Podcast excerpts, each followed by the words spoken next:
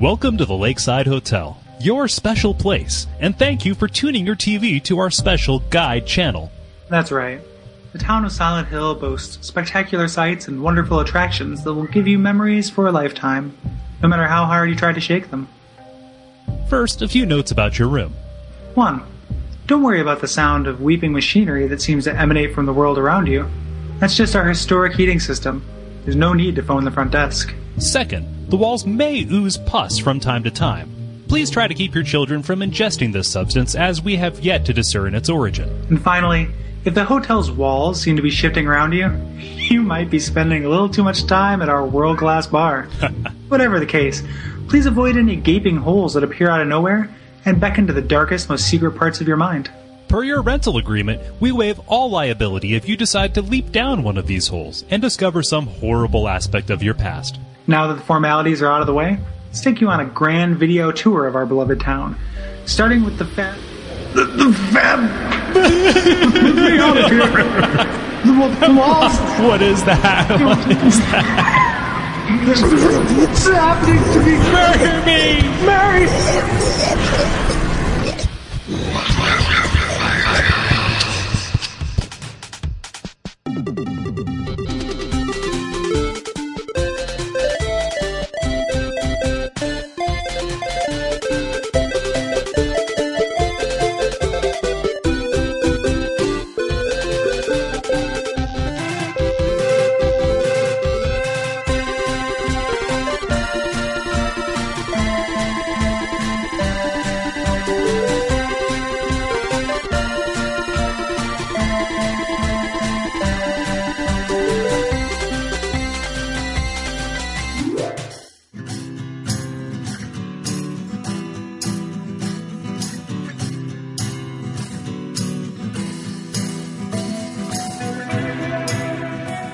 Hi, this is uh, Gary Butterfield, My name is Kole Ross. and you are listening to Watch Out for Fireballs. That is a retro video games podcast. And this week we are talking about the video game Silent Hill 2, which is a survival horror game that was developed by Team Silent and published by Konami for PlayStation 2 in 2001. That's right. Uh, the, the game cast you as James Sunderland. You're a depressed clerk who's summoned to the town of Silent Hill um, by a, you find a letter from your, your wife who you know to be dead. Um, you have to explore the abandoned, monster-filled town uh, while trying to solve the mystery of why you're there. Now, most of the game is spent finding items and solving puzzles. You know, there's a combat element to the game, but it's much better to avoid combat uh, if, if at all possible, um, because a it's not that great, and b resources are kind of limited.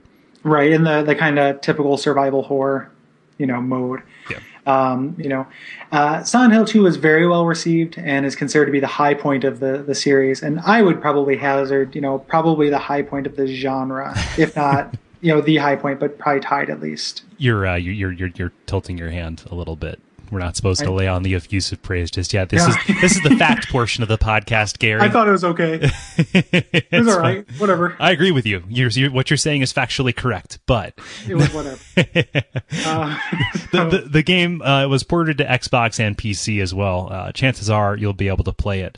Um, as we record this, the uh, the uh, the HD collection is coming out uh, tomorrow. If we're going to be dating this, so if you're listening to uh, this, you can go out and pick up the game on a, a modern current day system and uh, play it. Uh, in its full HD glory. Some of the versions they come with a special scenario called "Born from a Wish" that casts players as Maria before she meets James. Yeah, I, I've uh, I read about that online. I did not have the the Xbox or PC version. I played this on PS2, um, and we'll talk about this a little bit later. But that seems to be a bad idea to me. Like, does that seem to? Have you played that? Uh, no, I have not, but I've read the plot synopsis. Okay. Is I, uh, I mean, we'll talk about it later, but that seems wholly unnecessary to me. it, it, it's it, it does serve a plot purpose. It really does. Okay. Well, we should we, we should touch on it just a just a tiny bit then. Yeah, yeah. Even if we do it off mic, because I, I am curious. Okay. Well, we'll get to that with the plot, uh, which we can start talking about now. Absolutely. um, so, so the backstory of the town of Silent Hill is, is a lot to go into. So we're we're just going to kind of leave it at uh, it's this haunted place, and it exists to, to torment anybody who, who's there. Now, as we mentioned before, James Sunderland is in Silent Hill to find his deceased wife, um, who is apparently alive and waiting for him in their special place, uh, despite the fact that he watched her die of a term of a terminal illness. Uh, he very quickly meets other lost souls, including a woman named Angela, a man named Eddie, and a little girl named Laura, and then um, ultimately Mary's doppelganger, or seemingly doppelganger, Maria. Right, and and remember that phrase "special place" because it's kind of uh, it's what TV tropes would call uh, arc words uh, for this. Um, the town, you know, is, is, is a haunted town, so it's crawling with monsters. Um, the most horrifying of which is the Red Pyramid, which is this seemingly immortal, uh, you know, gaunt, muscular man with a giant metal mask that's shaped like a pyramid. He's commonly known as Pyramid Head, and uh, he chases James down and murders Maria several times violently, like just yes. over and over again. yes, and, and, murder murder is one of the least of his crimes. exactly. Like, he, we're gonna we're gonna get to some of those uh, special yeah. circumstances throughout the course of the game. You find out uh, that everyone else uh, is being tortured for some act of violence that they committed in the past. Um, Eddie is a sadist who kills people for making fun of his weight because he's kind of a big dumb goofus. Um, Angela is racked with trauma after killing her father, uh, who repeatedly raped her, um, and just right. a bunch of and, a bunch of taboo stuff like that. Right, and the the, the terrors that, that Laura perpetrated, the little girl, we cannot go into here. no, we cannot. But no, that, that is not true. No, um, she kind of serves as, as the one innocent in in the town. Right. James eventually discovers that he's no different than these you know maniacs uh, that are sharing the town with him. Uh, Mary is dead, but she didn't actually die from her illness he suffocated her with a pillow. Oh yeah, spoilers. uh, so so if you if you, if you if you haven't played this game yet, you should go do it. Um, but we're going to spoil the shit out of it. After coming to this realization, he uh, decides that he needed Pyramid Head and Maria to punish him for his guilt, but that's no longer the case. He's he's ready to move on. Now, what's really cool, and we'll talk about this as we go along, um, is that the game's ending is not affected by like one choice, like you would expect in any game with multiple endings, but actually is determined by your behavior uh, throughout the game. Uh, you know, James, he can leave town with Maria, you know, who will eventually take ill, like Mary. Um, which, or, which is amazing. I love that. Like I, I, I, love that. That's my favorite ending. It's not the one I got, but that is the, the best, like, one of the best gut punch lines. Yeah. Oh, better do something about that cough. Yeah, um, holy holy shit! Like I, I, watched that online. I was like, man, why did I not get that ending? like that's so good. Uh, you can also be forgiven by Mary um, and leave town with Laura, uh, the little girl uh, who turned out was in the hospital uh, with with Mary and you know knew her and was ta- thinking about adopting her. Um, there are a couple of other endings that are like weird. There's some like special, like you can gather artifacts to resurrect Mary, like on one of them. But uh, the saddest ending, uh, the one that that is actually considered to be canonical, uh, has James unable to cope with his guilt, uh, loading Mary's corpse into his car and committing suicide by driving into to, into uh, Toluca Lake. Right, the, the, the, slowest and least efficient form of suicide. Like that is the the measure of self hatred. exactly. Is that I want to panic in a sealed car underwater. like, good night. Like so, and that that is also I would have also been satisfied with that ending. Yeah. If I got that, I was sad that I got the happy ending. Yeah. Uh, again, you know, reference last last episode. That's just who I am. Oh. um, yeah. So so we'll talk more about the plot and kind of touch on gameplay things as we go through. Um, we're not going to cover every tiny little bit um, because we both, uh, you know, Kole has played this game many many times. I played it for the first time, but really loved it. So we probably have too much to say about this game. So um, we're going to try not to touch on everything, but uh, we'll we'll just get started with uh, with a really really memorable opening sequence. Um, and I, you know, you start out in this uh, in this bathroom, and it is just like the grossest, you know, scummiest looking bathroom. Um, you know, James is looking to a mirror. You can tell, like initially, you know, right away that he's very haunted. Um, there's kind of this off-camera angle, and uh, you can just kind of tell, you know, it sets the tone for the whole rest of the game. It's got this rusty urinal, like just just out of focus in the in the foreground. Uh, it's great. I love that opening shot. It's uh, it's amazing. Um, and it leads into just as memorable of an opening kind of like sequence where you take control of James, um, who, if you, you know, try and go back and leave Silent Hill, uh, you quickly discover that he's essentially suicidal. You know, he says things like, "Oh, there's no point in going back." Uh, I said, you know, if you, if you examine his car, he says, "Oh, there's nothing worth taking." The only real option that you have left for you know for yourself is to wander into Silent Hill because the roads are closed on this long, winding, wooded path. Right, and I and I love this uh, this this sequence um, because it goes on forever. Like it's a real subversion and and mood setter. You know, it's a real intentional design piece. Is that you're walking down this hill, and one, um, you know, it builds a sense of like loneliness. Like you don't see any signs of habitation. You don't see anybody else for a really long time, and I mean, you know, like a couple of minutes. Like it's a really long sequence. Um, but two, it builds tension. Like you, you hear things off in the distance. Um, because you know video games, you expect things to happen. like you, you do not expect to start a game and immediately spend, you know, two minutes walking down a boring, uh, you know, path. Not boring, but like a, you know, without anything to fight or any, you know, any puzzles to solve or any items or anything like that. There, there's damn near nothing to do on there, and that's that's great. Like when I when it, when it dawned on me, and this is also where they introduced the the camera, which is um, it's not fixed. It's not like a Resident Evil thing where you have a, a, cinematic view. Like it swings around, but you have no control over it. So um, you know, at first I was I was initially, you know, it took me a couple of minutes to adjust to the temperature of the water, so to speak, and and and not be annoyed by the fact that I couldn't, you know, I wanted to see what was out there, but the camera is floating a few feet ahead and above of me, just looking at me. So it limits what you can see. It puts the focus on on your character, and you you, you spend a lot of time just staring at your character's face while you run down this this path. It's really memorable and really awesome, and there it kind of uh, there's echoes of it later in the game as well it's an excellent design choice because you know the the essence of horror is like deciding what to show you and what not to show you and mm. you know the, the the fact that you know the, the the designers assert so much control and can put so much you know cinematographical you know effort into it and just so much care. Uh, I don't know, cinematography is, is, a word, but you get you get I'm, what I mean. I'm certain it's not. I'm certain um, it's not. No, no, but just a, just a c- c- cinematographic. There we go. Right. Um, yeah, just just that kind of effort and care. I mean, just there's so much is said in those in those camera angles and and, uh, and then a lot of the camera angles. And in fact, you can't assert control over the camera. You can press the you can press L two and oh. get the camera behind you. But oh, I did not realize that. Yes, you can. Um, but but like what's awesome is you know by by showing you like walking into the camera, you can see like safety getting further and further away behind you.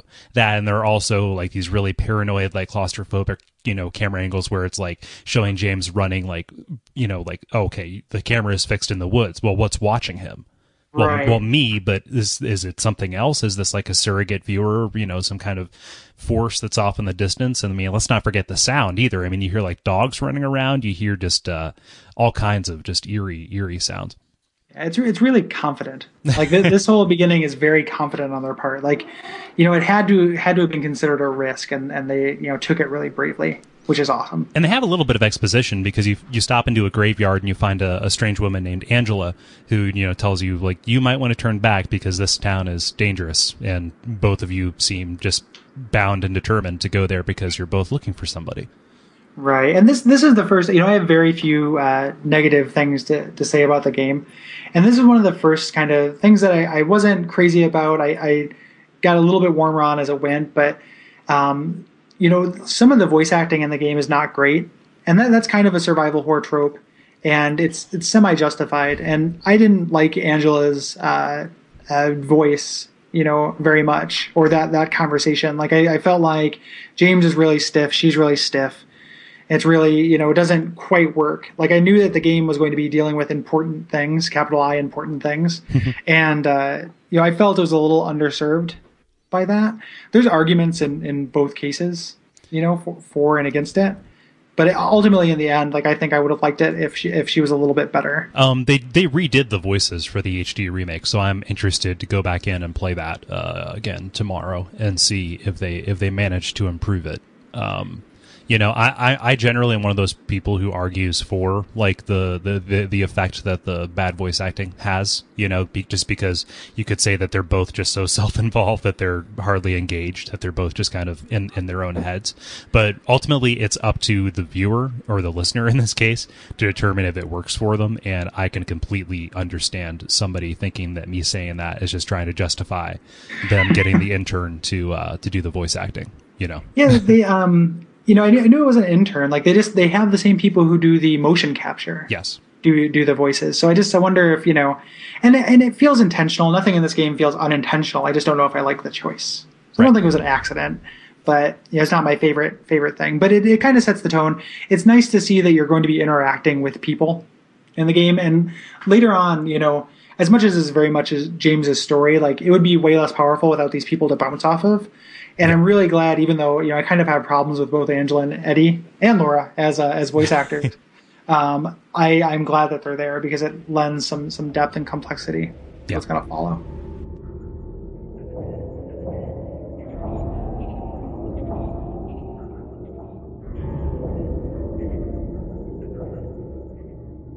So you continue into the town itself, um, which it has the trademark fog happening, and you see this uh, shambling figure in the distance that is leaving a trail of blood behind it. And like any rational human being, you decide, "Hey, I want some, I want some, you know, some of that action."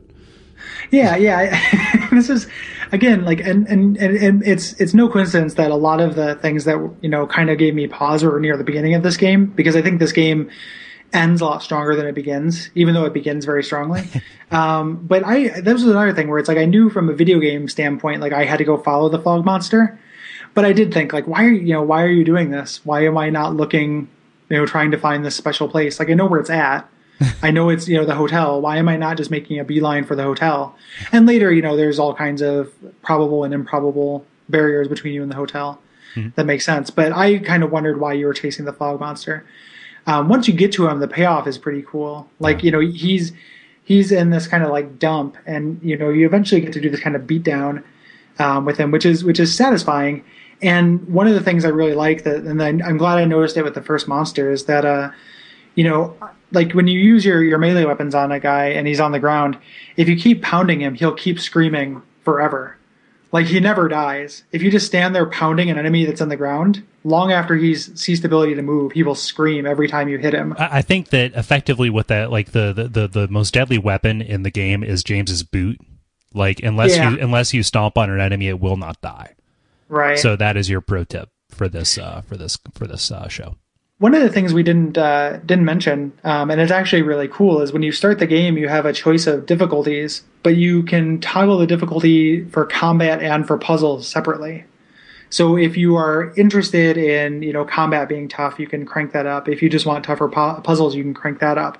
But they're they're independent of one another. And I've never seen that done before. Like, is, can you think of another game that does that? I cannot. In fact, the only other game that I can think of that does that is Silent Hill 3 right that, that, that, was awesome. Like that's a real i wish more games would do that because there's so many you know we're uh, getting you know slightly ahead and we're you know i'm playing torment and i'm talking about it with people on facebook and the if you could do that with with torment it would be you know there'd be religions based around it because like you wouldn't have to deal with the combat at all and it would you know it would be a perfect game. But because because you can't toggle those difficulties separately um, it's not quite there. And that was a really cool touch. Um, i played on normal for both um, and in, in the end, like I think that playing it on easy combat is not going to hurt you at all. No. If you just want to get the story, like the, the combat is no great shakes. No, the combat isn't what you're there for. That's not the meal. That's uh, yep. Yeah, that's a distraction. But what's awesome though, like about the enemies and why you're going to want to, you know, encounter them at least once, um, is that the enemy design in this game is fantastic. Every enemy is this kind of like sexualized, um, weird flesh creature um, mm-hmm. like this the, the, this uh, the, this monster that you that you first fight is the is, is called the patient and uh, it's got this kind of like feminine bottom half but the top half is in this uh, uh straight jacket of flesh and if you're uh, a, a, small distance away it kind of breaks in half and then shoots acid at you um, right not very many enemies in the game but each of them has enough care put into them yeah that's exactly what i was gonna say is there's yeah. only like five things you fight you yeah. know or so but they're all really cool and they're all really well designed yeah. Um, and they all have that psychosexual angle to them. And we'll, we'll get more into that as it's revealed in the plot, but it's there for a reason. Yeah. It's not just, you know, people from Japan being perverts. which you know it it is, it is all all ties into everything Yeah. really well. What did you think of just kind of the part, like the parts where you were wandering around the streets of Silent Hill itself?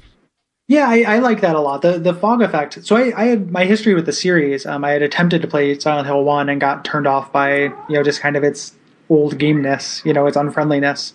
Um, but it was really cool to to just kind of like the you know the town is abandoned but looks lived in. There's enough you know evidence of, of habitation to where you know something is wrong, and uh, that fog effect is just great. Like it just it's so un unworldly thick you know, it's like thicker than any any actual fog. Um, like I live in Portland, and Portland turns into Silent Hill all the time. there are tons of times where I'm crossing a bridge and I can't see off the bridge. Yeah. like it just looks like a bridge tunneling into a gray waste, and um, the uh, that's what I was reminded of. Yeah. Um, so yeah, I really liked it. Again, like really enforcing that loneliness uh, kind of theme. being that the fog is such a prominent part of this and they obviously don't want you to see very much they put so much care into designing everything to be unique. There's i don't know if there is any repeated art or any kind of like repeated uh, um, assets as you go along. Every kind of part of town has its own has its own kind of feel which uh, seems just ridiculous for how much they try and hide it. Before, yeah, I mean, be- before I figured out um, that the map would tell me where to go, I was a little frustrated by their not telegraphing where you could not, could and could not go, mm-hmm. because I was still kind of playing it in in you know non Silent Hill two mode, where I was trying to go into everywhere. yeah And there are several, you know, several just nondescript houses. Like I'm not surprised you can't go in there, but lots of places of business that I thought, you know, oh, this looks, you know, promising. They they made a they made art for it. It looks like this unique little restaurant. Of course, I'm gonna be able to go in there. And uh, there's only, you know, again, very few locations in the game, but they're all just very uh, like honed to a to a sharp point. another one of my favorite survival horror tropes there's like a dead end blind alley that you can go down um, that has notes strewn about that serves as kind of the game's tutorial. Um, and uh, i love the fact that survival horror games tell their stories through notes that are left behind. Um, and these are some of my favorites. Uh, actually my second favorite behind the itchy tasty note in uh, resident evil. Um, but uh, they culminate just basically in saying you could sit in the dark you know, and be silent if you want, but even that might not help you. And then it just goes run away, run away, run away, Right. run away, run away, run away. And just, uh, the, by this point, you know, because the time doesn't freeze when you're reading these things, monsters are all over you. So, Right, and to that's a, a straight out of, of Lovecraft thing, like that. You know, finding a log of people who have gone before you, yeah. who you know who are doomed. Like there's a couple real clear uh, parallels to H.P. Lovecraft in this, and they're not tons of them, but I can I can tie Lovecraft into anything. um, and this is this is definitely one of them. Like survival horror definitely borrowed that. So the the first uh, major location you end up at is a, an apartment building, and, and the reason you're there is you're trying to get from East Silent Hill to West Silent Hill, and there's a connecting uh, the apartment buildings connect. Like that's the the reason why you go there in the first place, correct? Yes, uh, because the streets are, you know, cut off by these gigantic chasms or these big uh, fenced-in, uh, kind of like canvassed off uh, tunnels. So it just the, the town is obviously leading you into this location. Right. So so you end up in a hotel. I have a like a unique to my gameplay experience uh, anecdote about this. So my um, there's something with my PlayStation 2 where um, I have to in order to see anything I have to jack up the brightness like crazy. And uh, I did not. It's been a long time since I dusted off my PS2, so um, I did not have that set. And in the town where it's relatively light, I could see everything just fine. When I got to the apartment, it was literally pitch dark like I couldn't see anything, and I thought that was intentional. Like I'm feeling around, um, and eventually I just got very frustrated because I couldn't find the door that led to the the flashlight you eventually get um, because I couldn't see anything, and I was like, are they going to do this entire apartment in darkness? Like, am I not am I not going to see a thing during this entire? Like, how cool would it be if they designed it like that and it actually worked? But uh, clearly, it became you know quickly it became clear that it didn't work. Uh, but eventually, you do find um, a flashlight, and uh, kind of appropriate. Um, it's on a, a mannequin that's wearing Mary's clothes. You've only seen Mary in kind of the beginning cutscene, so you may or may not remember this. But I feel like it kind of triggers, you know, as something you've seen before, regardless. You also have in your inventory the letter that Mary sent you, that quote unquote Mary sent you, quote or quote unquote sent you. Um, and uh, you also have a photograph of her as well. Right. So you know, if, if you've looked at that, you can see that the, these are her clothes. yeah. Um, so, but getting that flashlight makes a makes a huge difference. Um, And, not not to be all English major on this one, but uh, the, the the fact that Mary is the light that guides you through the darkness um, is appropriate. Right, right, right. Yeah. Um, shortly after you uh, you get you know get the the flashlight, um, you get to kind of one of the most memorable and famous scenes in this game, and uh, it's your first run in with with Pyramid Head, um, and you know all you all you do is sit there and watch as he's like unequivocally like there's no no doubt about it um, raping a mannequin. like there's no there's no mistaking it as any other any other thing. Raping two of them. Right. Well, is it two of them, or is it one of those mannequins that just has two sets of legs? Well, no. and thus two sets of requisite vaginas. Well, all of the, all of the all of the mannequins are two sets of legs. Okay. Yeah. So oh, is- oh yeah, he's got two two sets of two sets. right. Right. Right. So it's so so four X vaginas. yes. Like it's so so many so much symbolism. um, in a game that's all holes and giant swords. Like yeah. the, the uh, uh, but you you just you watch. You know you don't you don't do anything. It's not a fight or anything like that. Yeah. You just and you just go into a room you're not expecting it, and this is this is what you see.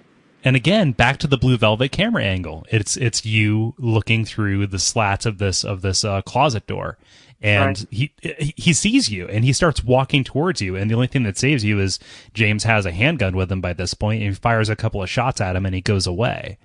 Right, and importantly, that's it's not it's a cutscene that that happens. Like Yeah. this is not a boss fight. You know, like it just it happens in the plot, and Pyramid Head doesn't leave as if you know he needs to. like he, he just kind of wanders away, if I recall.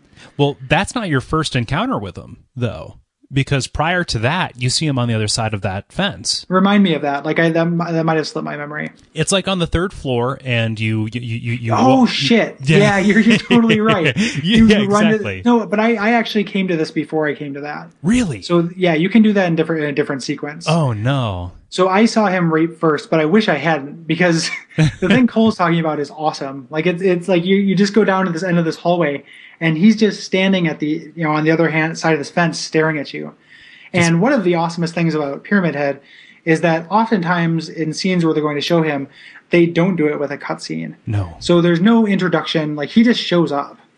So nothing happens. You don't like stare, you know, stare and look into the darkness, and you just go there, and there's just this fucking creepy ass thing separated between you and a fence, just you know, slender manning it up, like staring at you, and it Just- is awesome. just being completely completely opaque like and just it's one of the most memorable scenes. I wish that i had like a print of this. If somebody wants to do a gigantic oil painting of pyramid head standing on the other side of that fence bait in that red goddamn light i'll put it up in my apartment Put it up on the other side of your bedroom door.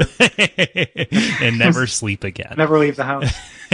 Um, yeah, I wish I had gotten that first. That's a way cooler first introduction. yeah well the the rape the rape scene's cool although that does become his mo and the, the like like like most things the internet has ruined it so Yeah, he, he is a serial rapist. But uh, the, the, those mannequins, though, those freak me out. Again, not just because of the obvious sexual symbolism, but they they stand frozen, and they Mhm, will stay until frozen closer. in your in your flashlight until you get close to them, like you said. Right. And sometimes they already have a source of light on them other than your flashlight. Like there aren't a lot of sources of light in the, the apartment building, but sometimes they are lit up. But just this this apartment building, it's uh, it's so decrepit and it's so just so much squalor and everything. Yeah. Um, Yeah. one, one one thing that is of like minor note, you find a uh, you find a newspaper clipping um, that alludes to Pyramid Head, uh, talking about a man named Walter Sullivan. Um, uh, say he murdered two kids, saying the uh, the red you know the red demon was going to come after me, get me, you know things like that. Uh, that is the backstory for Silent Hill Four, just as a uh, Okay. fun fact. yeah, Silent Hill 4, like I, this is the first game in the series I've played to completion. I'll probably play more. Silent Hill 4 had one of my favorite premises, just reading about them, Yeah. you know, without knowing anything about it. So, and it's qui- it's amazing how quickly it squanders that premise. uh, well, that's unfortunate. That's unfortunate. Um, one of the- so um, you know as you're as you're you're going through here, one of the kind of repeated themes that I first noticed in the apartment, and it happens a lot. Um, it actually happens when you first encounter the uh, the monsters wandering around in the fog. Is the the camera switching to to a kind of a medium third person shot while James reaches into something, and you have to just sit there and be scared for something to happen to him. and that happens a, a lot here, kind of head scratchingly. Um, and maybe one of my least favorite puzzles in the game. Like you, you find a, a garbage chute that has like just something in it, and and James doesn't say what it is. He's like, "Huh, that's some interesting garbage," and you know you gotta have it. So so the way you do it is you find a, a six like a juice can. Like a, you know, oh, out of in this entire apartment full of heavy objects, you have to find a juice can to put on top of it. But uh, you know, at the at the bottom when that comes through, that's another one of these reaching in moments. I think that's actually where you find the the newspaper Yeah. you're talking about. Yeah. But that's one of the very few. Like this game is not full of dumb survival horror, you know, puzzles. Like you're not finding the the triangle key to get into the chess queen door or anything like that very often. But I thought this was kind of dumb. Yeah. Do you have a do you have a, a justification of why it's not dumb? No, no, no. I I do not. I, I I do have like some like some dumb puzzles that show up later that I love because they're completely off the wall. But yeah. you know um, but that whole reaching into stuff i mean it's the whole thing. It just if you if you look at this through the right the the, the right lens or if you look at it through hindsight just uh, james is just so self-destructive. And so you the, the him reaching into these toilets and reaching into these uh into these uh like pipes and things like that just everything throughout the entire uh, throughout the entire game he he obviously does not value his own life or well-being. Um, one of the things we should touch on real quick, and and you know we're getting the the kind of goofy stuff out of the way. Um, you first meet Eddie in this, who's the other um, major kind of tortured character, and when you walk into the the room, um, he's vomiting um, loudly, and will do it until you come across, across him. So I and he's off screen, and I was scared. I did not think it was a human vomiting. I thought it was going to be some kind of monster. So I'm slowly, gingerly exploring this room, which led to this guy vomiting for like a good, you know, 60 seconds before I came out and talked to him. And then he proceeds to vomit through his discussion with you. yep Like he just is a never-ending torrent of vomit. Yeah, he's like if if uh, if Chris Griffin grew up to be about twenty seven. yeah, that, that, that, that is it. He's just a, a dumb guy. You know, did, did, this guy ever think that people would stop making fun of him if he stopped dressing like a fucking moron? like seriously, like you can be a man of courage and and look like you you know you didn't buy your you know like you like you didn't just grow with your clothes. Like he looks like he's just a ten year old who just happened to grow up with his clothes. Exactly. He talks looks like, a big talks like a big old doofus. Looks like a big old doofus. dresses like a big old doofus. Uh, there's a there's a corpse crammed into a fridge in the same apartment, and he he insists that he doesn't do it or that he didn't do it rather. Uh, but that uh, you, you later protest too much. out. You also, I mean, just this is kind of the sequence of this is kind of breaking down in, in my mind. But at some point, you know, just while we're talking about memorable apartment stuff, you find a, a TV with a with a corpse in front of it that's been shot. Um, later, this you know murder is probably you know it may, maybe whenever you find a human that's been murdered, it's very possible that it's Eddie. Um, one of the reasons why this one may not be though is that if you look at this closely, it's the same model as your character. Yeah, that was just Like you find, yeah, that was an accident though on the part of the uh, development. well, in the, the the making of video, they talk about it being intentional. oh really? Yeah, so so watch that. Like, and if you go to YouTube and search "making of Silent Hill 2, there's a, a half hour featurette that was only on like released in Japan and Europe. Um, that came with one of the special editions of the game, and it's not you know revelatory, but there are some interesting things in it, and they talk about that being intentional, even though I had heard of it being accidental as well. So I do not know if it's something was an accident and now he's trying to take credit for it because it's cool, or or what the the actual truth is Yeah. but it was still memorable for me. I noticed it. Like I was like, that guy looks like me. Yep. Um, Even though he doesn't have a face. right, right, right. Like, what would I look like if I shot myself in the face? Jesus. So something I've Um, wondered every day. but spe- speaking of that, you also find Angela, um, who I-, I love this scene when you find Angela in the in the apartment. She's uh, she's laying on the floor holding a gigantic knife, uh, looking into a mirror, just completely just gone and ready to do herself in. Um, and the music that plays in this is amazing. You know, James kind of you know trying to talk her out of it, trying to be the voice of reason. Um, yeah, I really like Angela's character. I'll, I'll go out on a limb and say that. Yeah, and she and you know you talk her out of it, and she gives you her knife, which becomes important later, um, in a really cool way. Yeah. So um, yeah, and and that's mostly the the apartment. You, you do some survival horror, you know, get the key from this room, take it to this room, but that's not really why you're playing the game. You know, those are the the big you know important set pieces. Yeah. Um, the the biggest set piece is that you do end up having to fight Pyramid Head in the basement, but really you're not fighting him. You're just kind of waiting for the siren to call him away.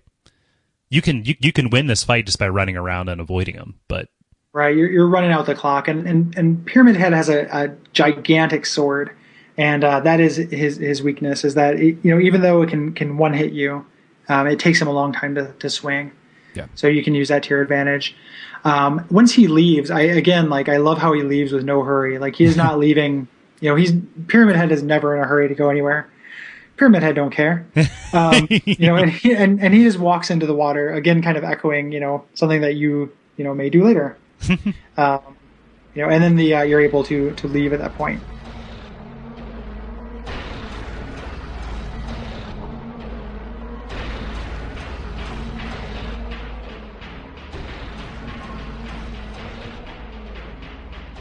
And uh, so you get out and you get to uh, the part of Silent Hill that you want, which gives you access to the park, um, which is what you initially think is your special place. That place on the lake, it's uh, it's it's up there, and uh, you find somebody who looks like Mary. She she looks like Mary, but she's definitely like the the the horror horror version of Mary. Like, so they're they're really setting up a Mary Maria complex um, in this, and and not uh, not least of which because of her like vinyl leopard skins, you know, mini skirt. like she's she's you know she's pretty tarted out, um, but it's a cool scene because you know you're confused. She looks a lot like her, and uh, and just kind of different in the, those subtle ways, and she acts really off. Like I. Where you know where Eddie will act off or Angela will act off, like it kind of rubbed me a little bit wrong at certain points like knowing what I know about Maria, like I love how she acts, and she always keeps you guessing as to what her like, you know, what her game is. Yeah, You know what she what her actual motivation is. she gets really angry when you confuse her for Mary, and then she starts confusing herself for Mary, and uh, it, it gets it gets really really cool as you go along. Right. The um the park as like an actual place was kind of frustrating to me. Like Yeah. this game does one amazing thing that I wish every survival horror game in the world would do, and that's making exploration really methodical. Like if you wanted to be reduct, you know, this game is is an amazing story, kind of attached to a door checking simulator, because like you know, ninety percent of what you do is check doors, but the game, helpfully on your little mini map or your map, puts a little X through every door that you've checked if you can't go through it. Um, but the park was really hard to methodically explore, and you don't need to. But I did not realize that you do not need to. Right. You know, so I'm still in kind of explore everything mode, um, and and going through the park was difficult.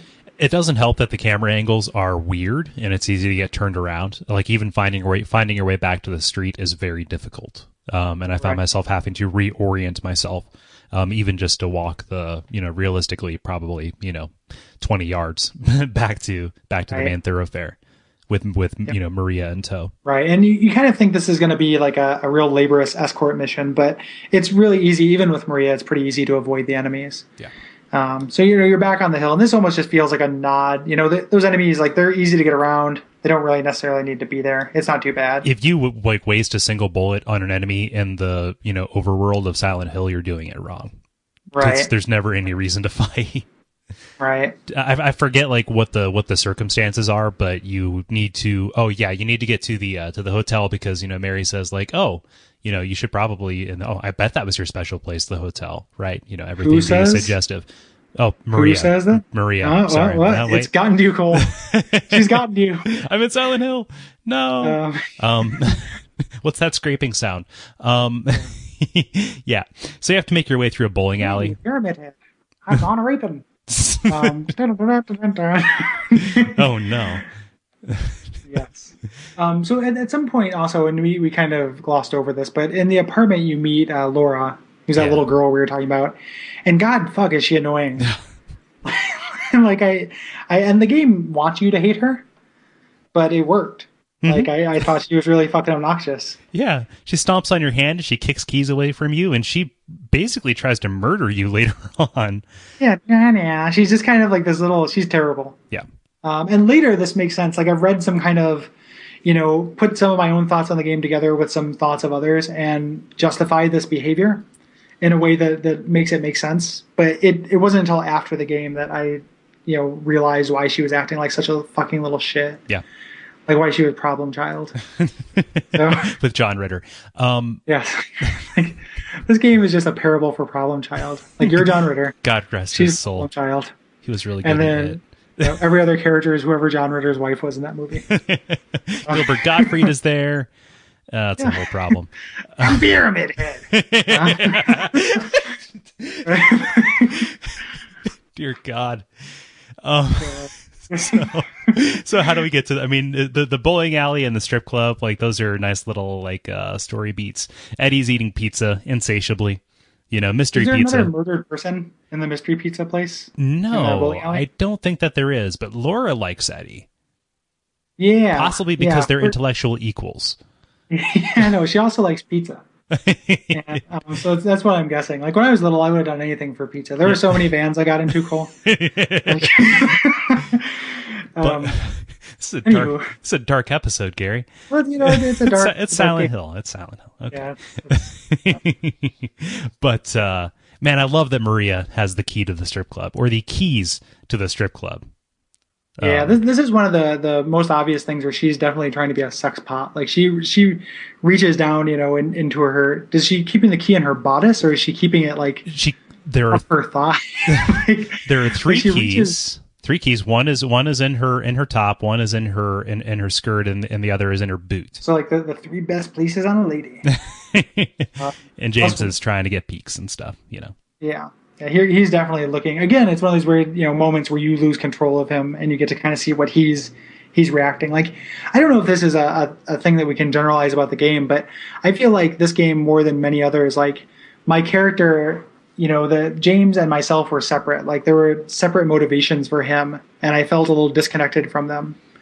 You know, like it, like I've been replaying, and this might be side tangent stuff. But I've been replaying um, Resident Evil 2 because I, I like that game a lot, and I wanted to play it after playing this one. And uh, you know, your your motivations in that are just you know escape survival, so it's really easy to like identify with them. But this one, like I spent a lot of time paying attention to like what James wanted and how he reacted in a way that felt more separate, you know, than kind of a first person narrative generally does. If that makes any kind of sense. It does make sense, but I think that's why I like him as a character. Um, yeah, just- it's, it's not a criticism. Like it's Yeah. it's you know it's a story that's being being told. It's not something that like I'm necessarily. I'm I'm almost you know superfluous to Silent Hill 2, and that's fine. You know, like it, it's it's nice to be able to to to identify in the parts that you can, but it's not necessary. You know, and there are parts where it's nice to have a distance. They're like these are all damaged characters, and you know, being able to actually put yourself in the the headspace of James would be nigh impossible. Like Uh. part of you has to. You get in, you get glimpses, but you don't get full on glimpses into the void. That's true. I just there, there there are there are aspects of him that you can choose to identify with or not, and I like how that feeds into the endings. You know, Right. And, I, I, I mean, I, I agree. It's definitely it's not it's it's a mixed thing. It's not Yeah. they just don't just take one line Mhm. through the whole thing. Yeah, I- I think that you would really enjoy uh, Shattered Memories. Honestly, Yeah, that's the remake of the first one. yeah, that's the one that what like like this game watches you like and you know determines what you you know like what your ending is. That game it modifies what you see as you are playing it.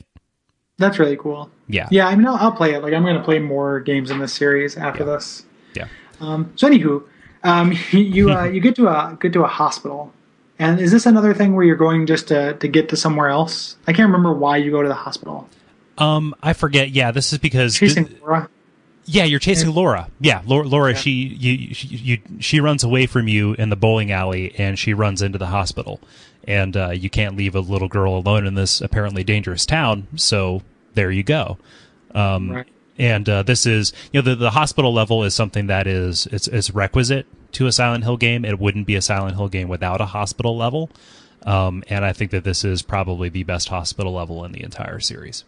Right. This, this is this is uh, super super fun Yeah. um, and and and really good. And again, like this game doesn't have so many locations that it gets overwhelming. Like there's only three or four major locations, so you're you're you know just just almost to the halfway point at this point for that.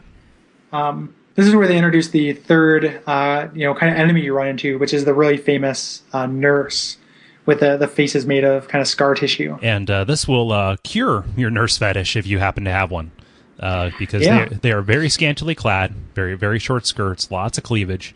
Uh, their heads do this kind of uh, Adrian Lyne Jacob's ladder shaky thing as you walk up to them, and they will club you to death.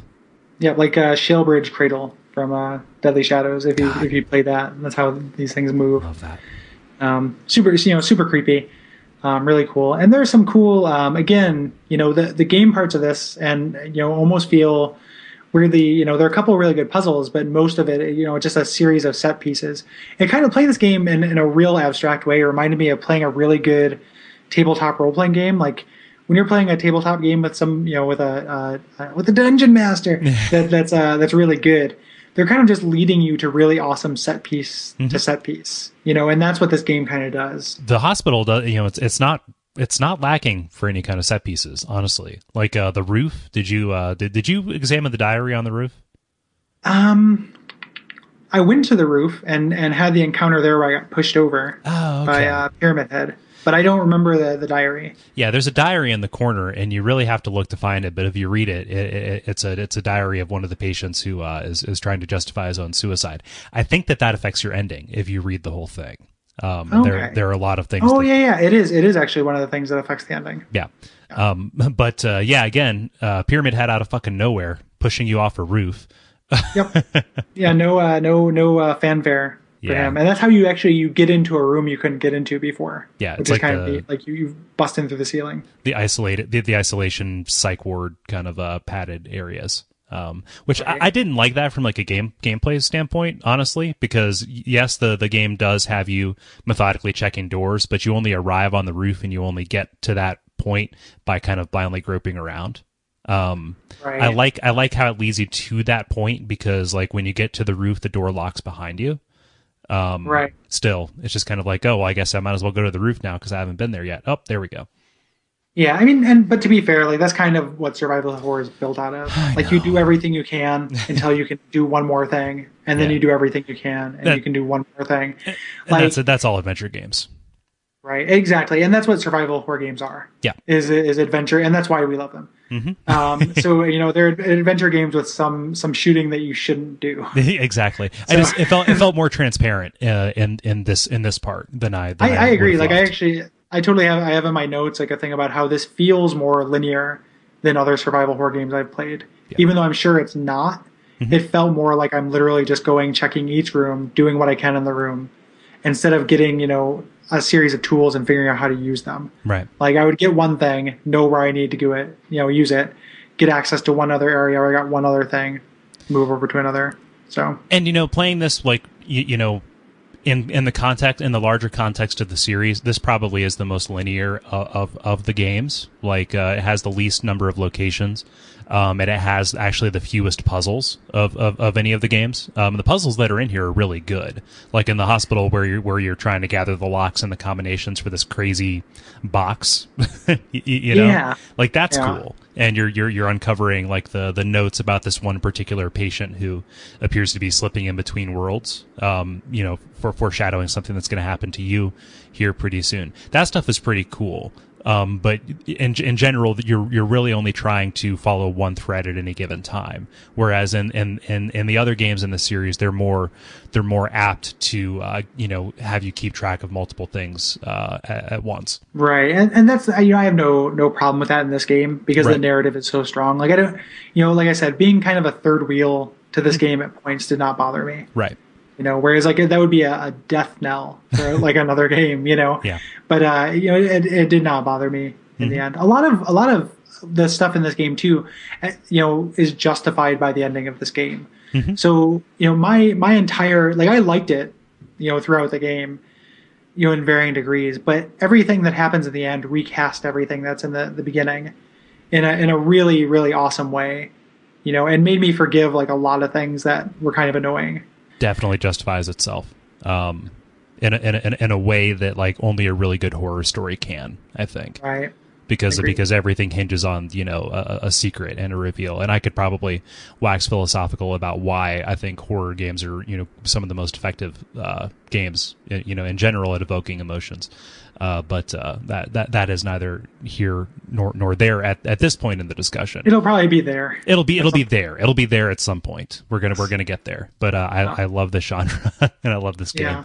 so goddamn much. Yeah. Um, one of one of the things that happens here that that's you know kind of advances the the narrative and the kind of metatext is that you run into Laura again and uh, you know she's been running through this monster filled hospital as far as you know you know dodging nurses and you know you say, "Well, I can't believe it. You don't even have a scratch on you," and she's just incredulous, and she's like, "Why would I?" like what you know, and that's kind of the first hint that there's something going on, you know, there. No, it's not. R- well, right. If you if you go back to the uh, the, the the area in Silent Hill where you killed that first patient, Mm-hmm. um, there's police tape up. oh wow, no, Yeah. I did I did not know that. that's awesome. Yeah, little little bits of trivia. But you're right. It is the first indication that you are experiencing your own discrete liminal state. Right, right, and and that's awesome though. I did not know that. Yeah. But yeah, you find Laura again, and uh, she, being the little shit that she is, um, you know, not seeing any monsters, locks you into a room because uh, you are a fart face, she says. Yeah, yeah, You are a fart face. And she locks you into a room that is filled with uh, these monsters that are hanging in these metal racks. Uh, and this is the boss fight uh, for the uh, for the hospital as uh, the world changes over from foggy Silent Hill to alternate or dark Silent Hill. right, right. And she, um, you know, the uh, th- this is really cements her as problem child. Like this is something that problem child would have done. Um, you know, and this is it's not that fun of a, a boss fight. It's okay. These things are, are appropriately creepy, like just you know animated medical beds. Like that's what they are, right? I mean, that's what they they look like to me. They're animated medical beds, but they're also um, echoes of what you're going to see later, like the execution racks, like the Right. gallows that they had. Right. Um, yeah, so, so something like that. But uh, it's it's similar to like most of the other boss battles in the game, which is you're in a, you are in a confined area with multiple things to shoot at. You move from corner to corner and fire your gun. Right, right. Which Yeah. is kind of the the the boss thing. Yeah, Um, after doing a little bit more adventure stuff, uh, you end up in the basement of the uh, the hospital, and again, like another uh, boss encounter with no no fanfare or any cutscene or anything like that. You just realize that Pyramid Head is chasing you, and and you're, and you're in a maze with with nothing. Like you just have nothing to do but run, yeah, and uh, it's awesome. Like Mar- Maria is running behind you, and um, you know she can't quite keep up. So when you get to the end, you get into an elevator, but she does not make it and Right. gets uh, gets run through. Yeah. And you see it like the like you- you're holding the door open, and then you ultimately just have to let it close after she gets stabbed. And this is the first of many times that James is forced to watch his surrogate wife die again and again.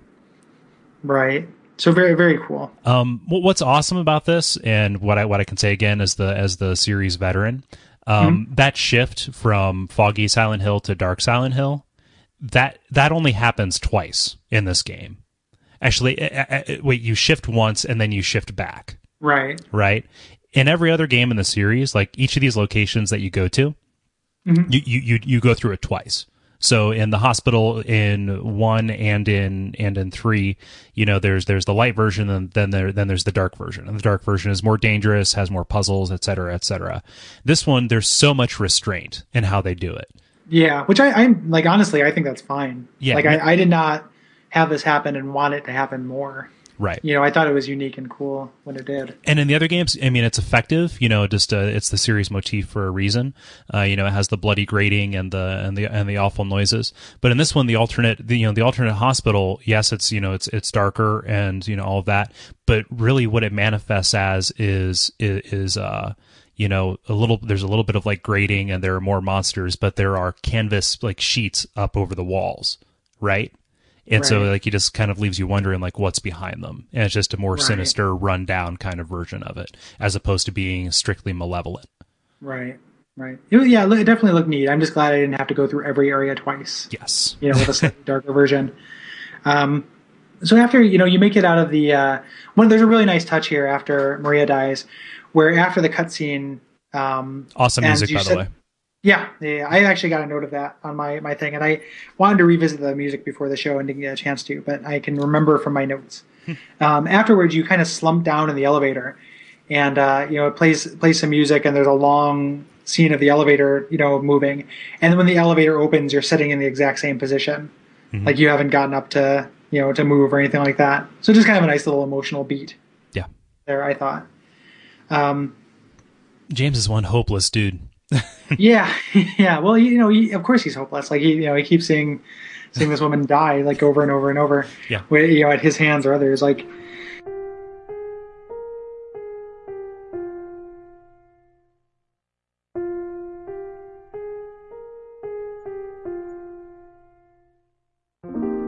so so you finally you make it to the the historical society, and the reason you're doing so is because there's a boat launch there that will get you to uh, the hotel, which you ultimately have realized is going to be your your special place. And uh, the kind of like a historical society with a dark secret is the other like hugely Lovecraft thing. Like like this, you know, my maybe my my favorite maybe not my favorite moment in the, the game, but one of my favorite things is this in this area when you eventually find the um, you know the the way into the kind of hidden historical society. Um, you have a, a kind of an echo of that first scene when you're coming down that path into the town, where you go down these stairs. Yeah.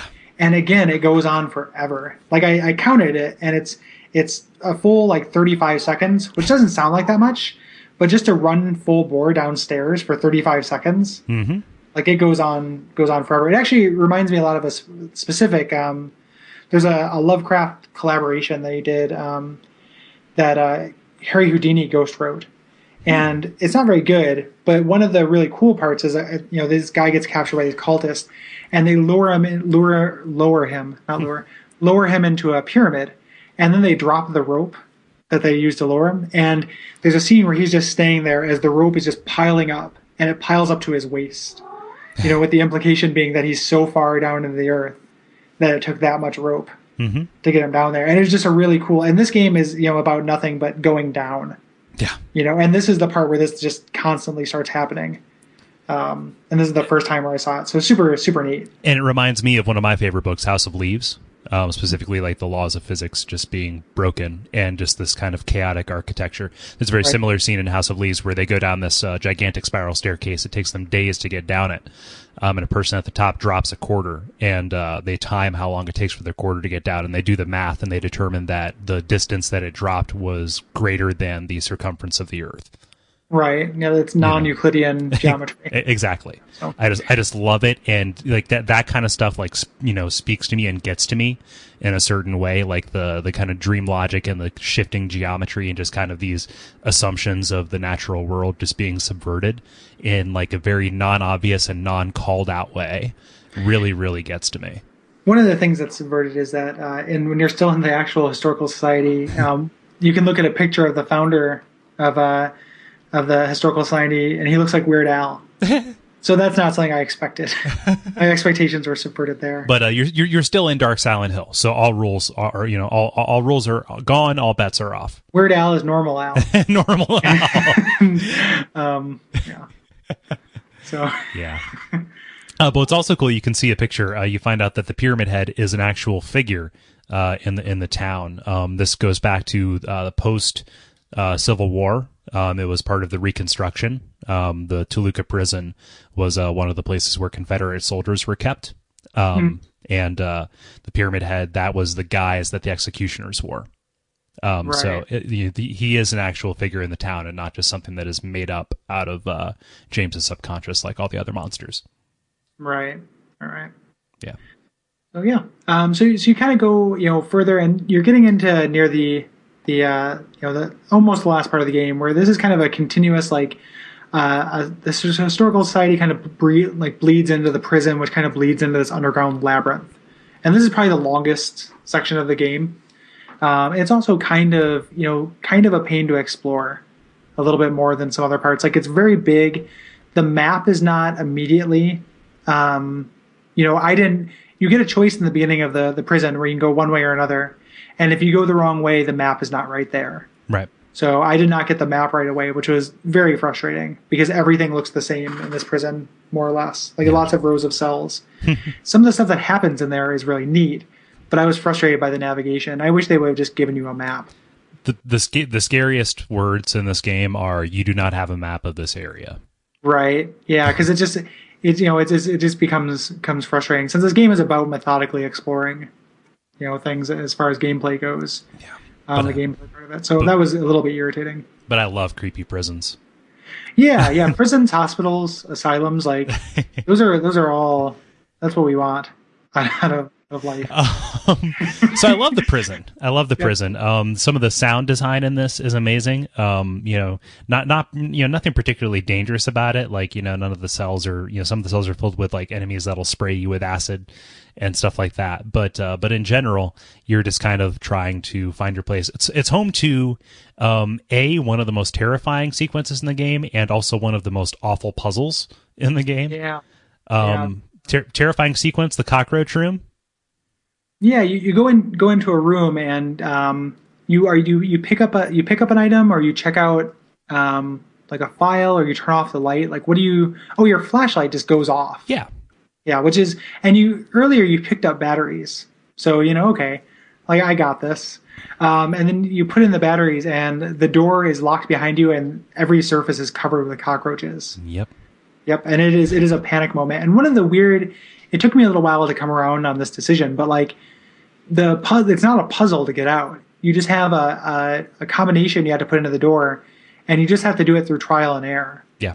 So there's no there's limited solutions. It's not as unfair as it seems like it is, but because of that, it makes it it underlines that panic. like you do not have agency here. This is not a puzzle for you to solve. It's not gamey. it's just you know you've got trapped in this haunted cockroach room, and you just have to keep trying combinations until you can get out. Yeah. You're no you're no danger, but it just it just looks you know it's just very creepy. Yeah. Well, you can die. Like if you if you like run around, you there's no way to kill all the cockroaches. Like they they, they damage you. Okay, Yeah.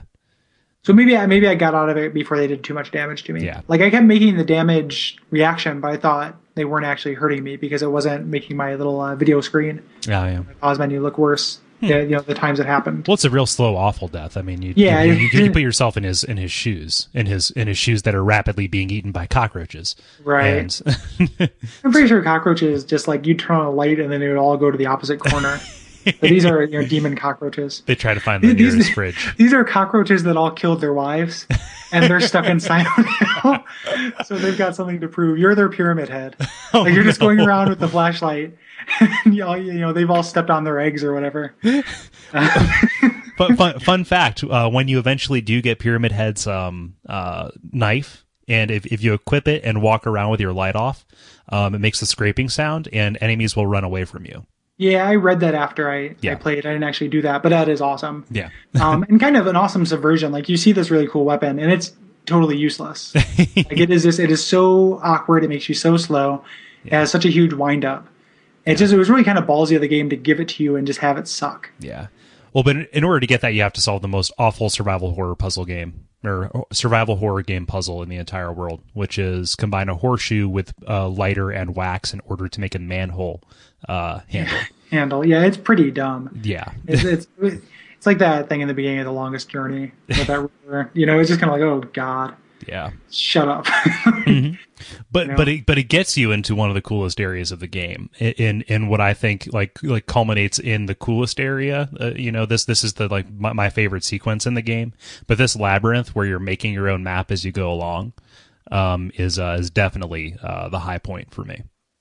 Right. It, it was it was pretty neat. Like um, you uh, you know, you usually have a map and you won't map yourself, but this is kind of a subversion of that. So you have a relatively simple labyrinth that you map as you as you go, and uh, there are you know like there's a little area underground, a little hexagon shaped area where Pyramid Head is just down there, and you know he just he's just around. He's everywhere you want to be, and. uh you know, so you're in a lot of danger, and this leads to one of the really cool, you know, a couple of really huge story beats too Yeah. like in addition to being a really cool uh, gameplay thing is uh, you know one of the things is you you run into angela and get kind of her penultimate you know story thing Right. Uh, She's trapped in this room that has like fleshy walls, and there are these uh, pistons going in and out. And there's this monster that looks like uh, these two undulating figures um, attached to a bed frame by uh, by flesh, and uh, it's menacing her. And uh, she is just uh, she you know she says it's uh, daddy daddy no, um, and you have to uh, fight this uh, thing. I've heard it called multiple things. Angela Daddy. I've heard it called a doorman. I've heard it called abstract daddy. But uh, you have to kind of come to her defense.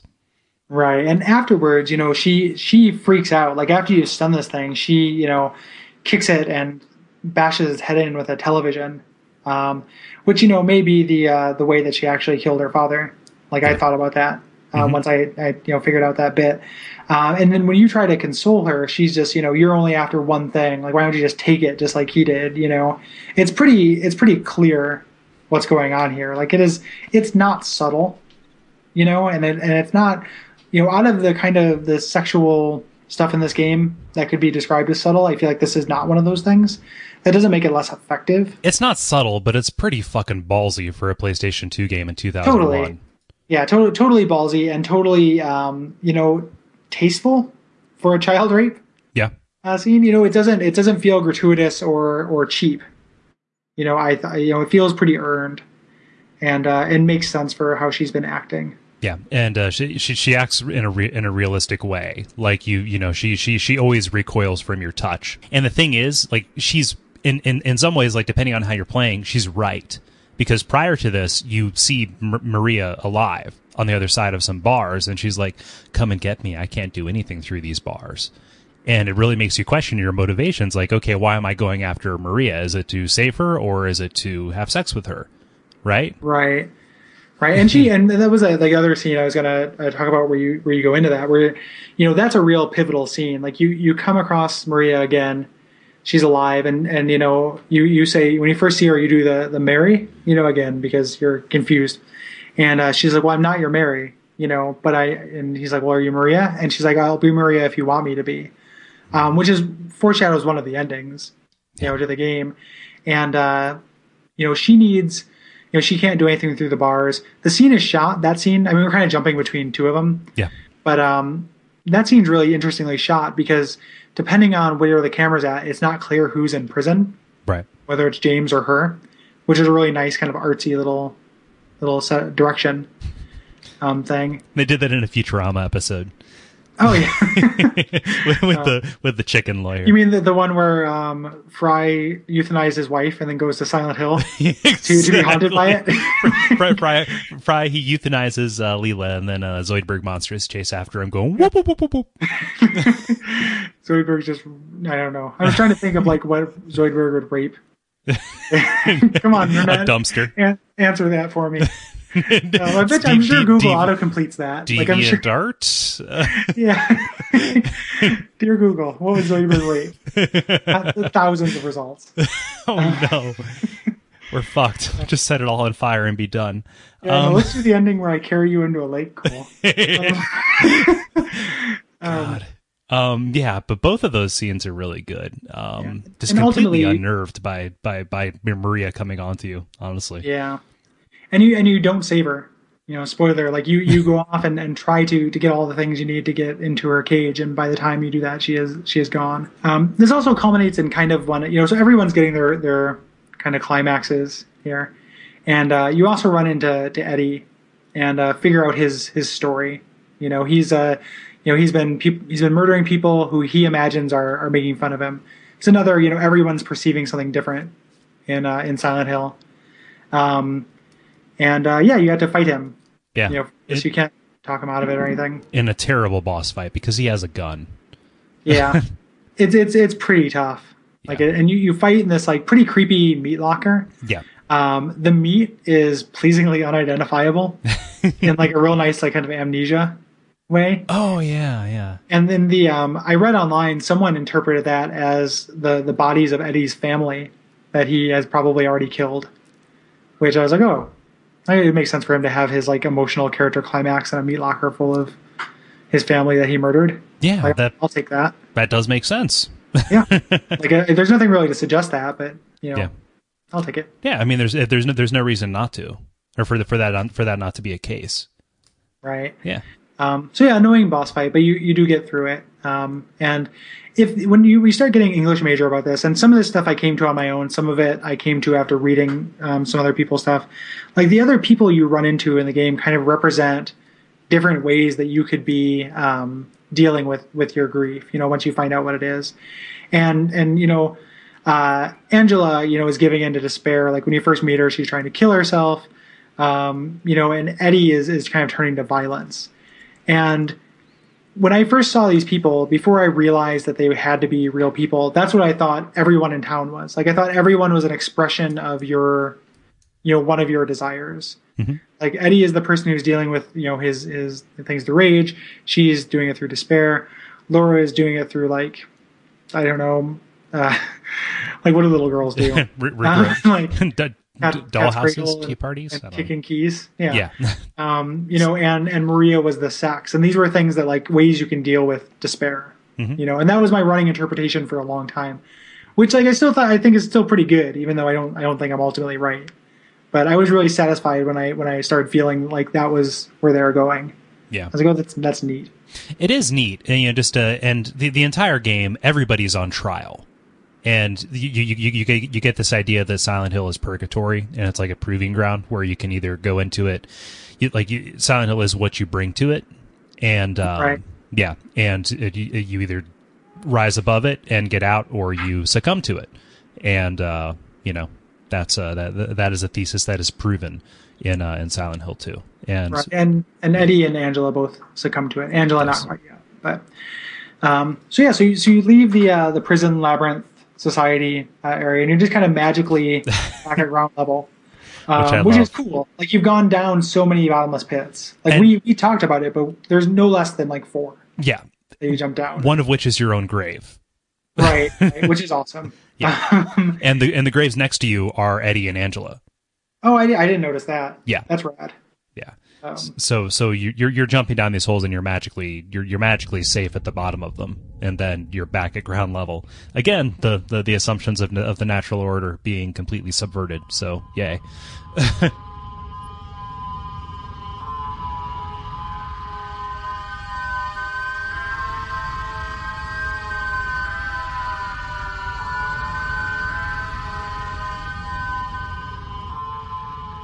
Um, so, you, so you get out and you, you sail across the, the lake to uh, to the hotel, and uh, yeah, so then you're, you're you're finally you know you're in the end game. This is the the special place, Yeah.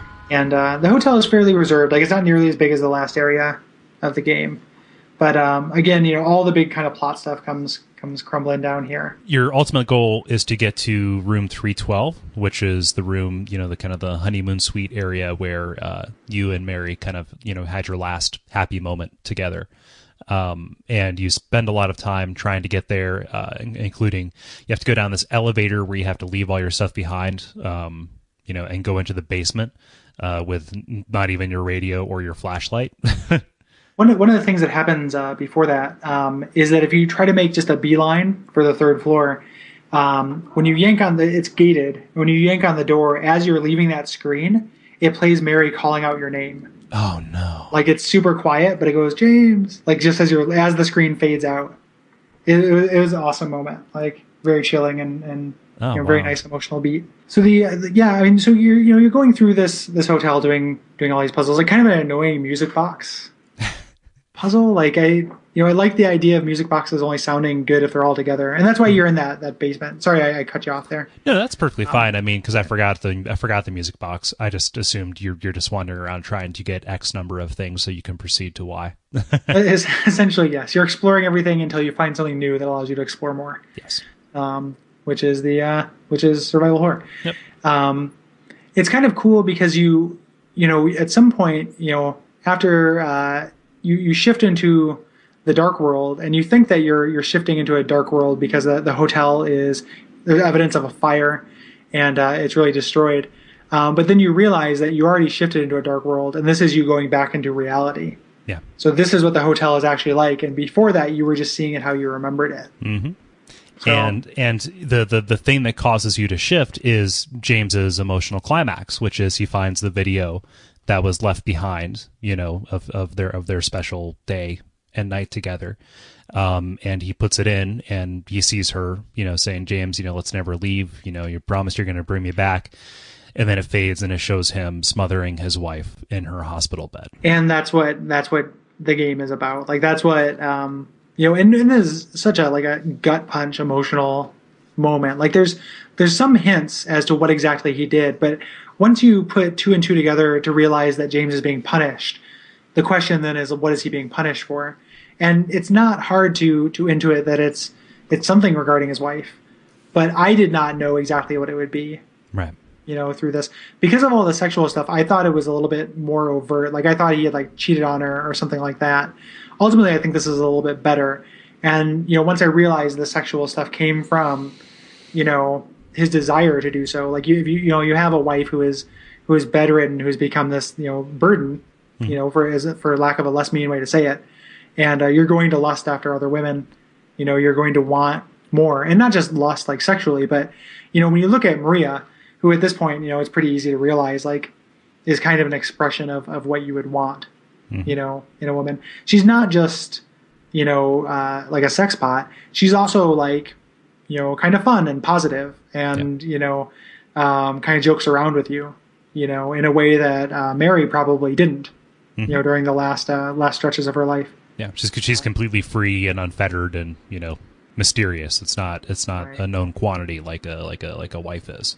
Right, and, and, and I thought of this even this could even be like a met, you know serves as a metaphor. It's not intentional, but for kind of like for marriage, you know, in a weird way. Like there are parts of me, like my, you know, my marriage is dissolving as we speak, and uh, there are parts of me that are related to to this in that, like, you know, I would feel guilty about, you know, lusting after other women or wanting wanting more. Like, you know, this this, you know, there there are times and you know, this is super personal, but I'm, you know, crazy candid. See my other podcast for, for examples. um, I will leave it up to Kole's discretion if he wants to cut this, but like, you know, like I've, I've struggled with, you know, depression and so has my ex-wife. And there are times in which like you're with somebody who has a condition and it's not fun, you know, and all you want is something light and fun, you know, and, and that is a crazy relatable thing for me. Right. And that was kind of the moment, you know, once I made that connection, like that's what cemented this as, as a top tier kind of experience for me is it was just very relatable as, as a thing to, to my personal life. Did you go into it unspoiled? Yeah. Yeah. I had no idea. So I, I, had, I had literally no idea. I knew that there was Pyramid Head. I knew he liked to rape things, and, that, and, that's all I knew about that, Silent Hill 2. And that was the extent of it. Okay, that's yeah. great. Uh, so. Yeah.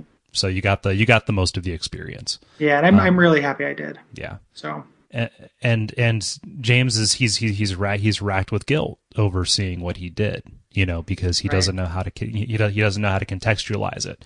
He doesn't know you know what his motive was. And what's awesome and what's and what's awesome is you know depending on how you view it and depending on how you interpret James's character, you know, his his his his, his how his motivation completely determines how uh, justifiable it was. And you know, euthanasia is a pretty complex topic in general. You know.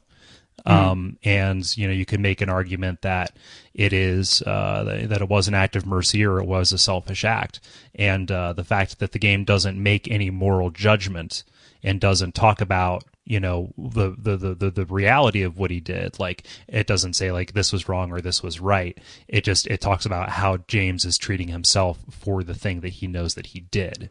Right. Um, it's not i mean to me it wasn't so much that it was ambiguous and it could be one or the other but it was that it was both yeah and like what he's struggling with is the fact that both parts of, of him exist oh yeah you know like he he did it because he wanted to go bang other women and he did it because he couldn't stand to see somebody he loved suffering.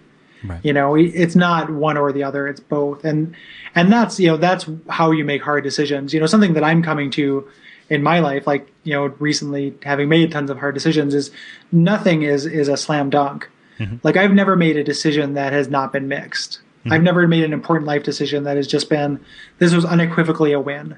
Right. For me. And i don't I, I hope to think that that's universal. That's not just a really sad thing to say about my life but like you know, I've never I've never had that experience, and I think that this that's true of, of this character too. You know, this was it was a uh, a mixed bag, you know, to say the least. Like it was a huge, huge, you know, uh, uh, uh, you know, potential for for getting his life back and getting freedom, and a huge, huge, like ridiculous act of mercy.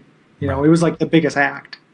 And some things are so big they can't be split into to right or wrong. They have to be, you know, sluiced down into right and wrong. Right and just the fact that a video game is evoking this conversation um, speaks volumes. I think totally um, yeah. for this game's uh, worth as a uh, um, as, as as text, uh, for lack right. of a better word. Agreed. It's going to be, and you know, I hate to be the guy who always brings it back to that, but it'll be really interesting to see how these torment episodes go. Because I, did, I just beat that, and that game has a lot of not similar into this, but it has a lot of heavy, Right. you know, heavy stuff Mhm. in it. That it, that similar conversations can be had Right. about that. Like there, there are, you know, and I, I, you know, we hate ourselves. We talked about this. I hate being the guy who talks about video games like they're changing my life and that they're, they're you know, it makes me feel goony as shit. But like, you know, both of those games, you know, maybe more than other, you know, other games I've played, like I can feel parallels in my real life. Mhm. You know, and it just being able to relate to a, a piece of art like that, like, you know, it's just really, really powerful. You know, and it just it doesn't happen that often. So it's It's it's cool that we can we can point it out when it does. yeah, it's valuable. It really, it really, really is. You, know, you could talk about you could talk about motivations for why you play all day, you know, all, all day long, escapism or just something to do, or et cetera, et cetera. But that's a that, that that's a higher purpose. That's a higher art. That's not why we play video games. Not every video game does it, but when it happens, just like with a good movie or a great book or a great person, really, you have to call it out. right? you And, and you're enriched by it, Yeah, you know. And and it's a communication thing. Like uh, the best art is is a form of communication. You mm-hmm. know, like art. One of the the big purposes of art is is to let you know, hey, I feel this way. Mhm. You know, and and to as a, as kind of a unifier, like.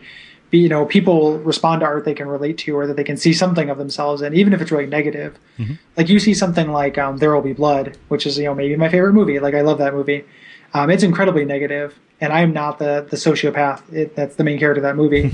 but I relate to enough of what he feels and what he goes through that it really resonates with me. Um, you know, and that's that's really important. You know, I guess I mean that's just restating what what I already said, but it is uh, it is definitely you know this game is is like a great book or a great movie in that respect. That's beloved. And there's still tons of stuff. Like Laura's last scene. Um, I really like that. Not Laura, Angela. Yeah, Angela's yeah. last scene. Um, in the flaming staircase, where it's confirmed that everybody is seeing a different version of uh, of this world. You know, he, he talks about you know it's hot as hell in here as she climbs up this staircase that is on fire uh, with the knife that you you know took from her. You know, intending Hmm. to end her own life. Um, and she says, you know, it's like this all the time for me. Right, it was a great great line. Yeah, or for me, it's always like this Yeah, which is which is great. Love that. Again, awesome music there as well. Very evocative. Um, and this leads into the climax boss fight, um, where you watch Maria be uh, double penetrated by two pyramid heads. yeah. like fulfilling somebody's some terrible person's fantasy of some kind. Like With with a spear, don't be dirty. Just, Yeah, I know. yeah. I, I know. Well, it's. I mean, still, like, I, my my statement stands. Okay. so, some even worse person. okay. Um, than that first person that didn't exist. Um, so yeah, th- this is this is fine. You know, at this point, like I I really feel like the game kind of climaxed before this with so much kind of power, and this Mm-hmm. lead up to the to the endings. Like the endings are some of them are very good, but Yeah. this lead up is not great. yeah. Um, this game should not have had a boss fight.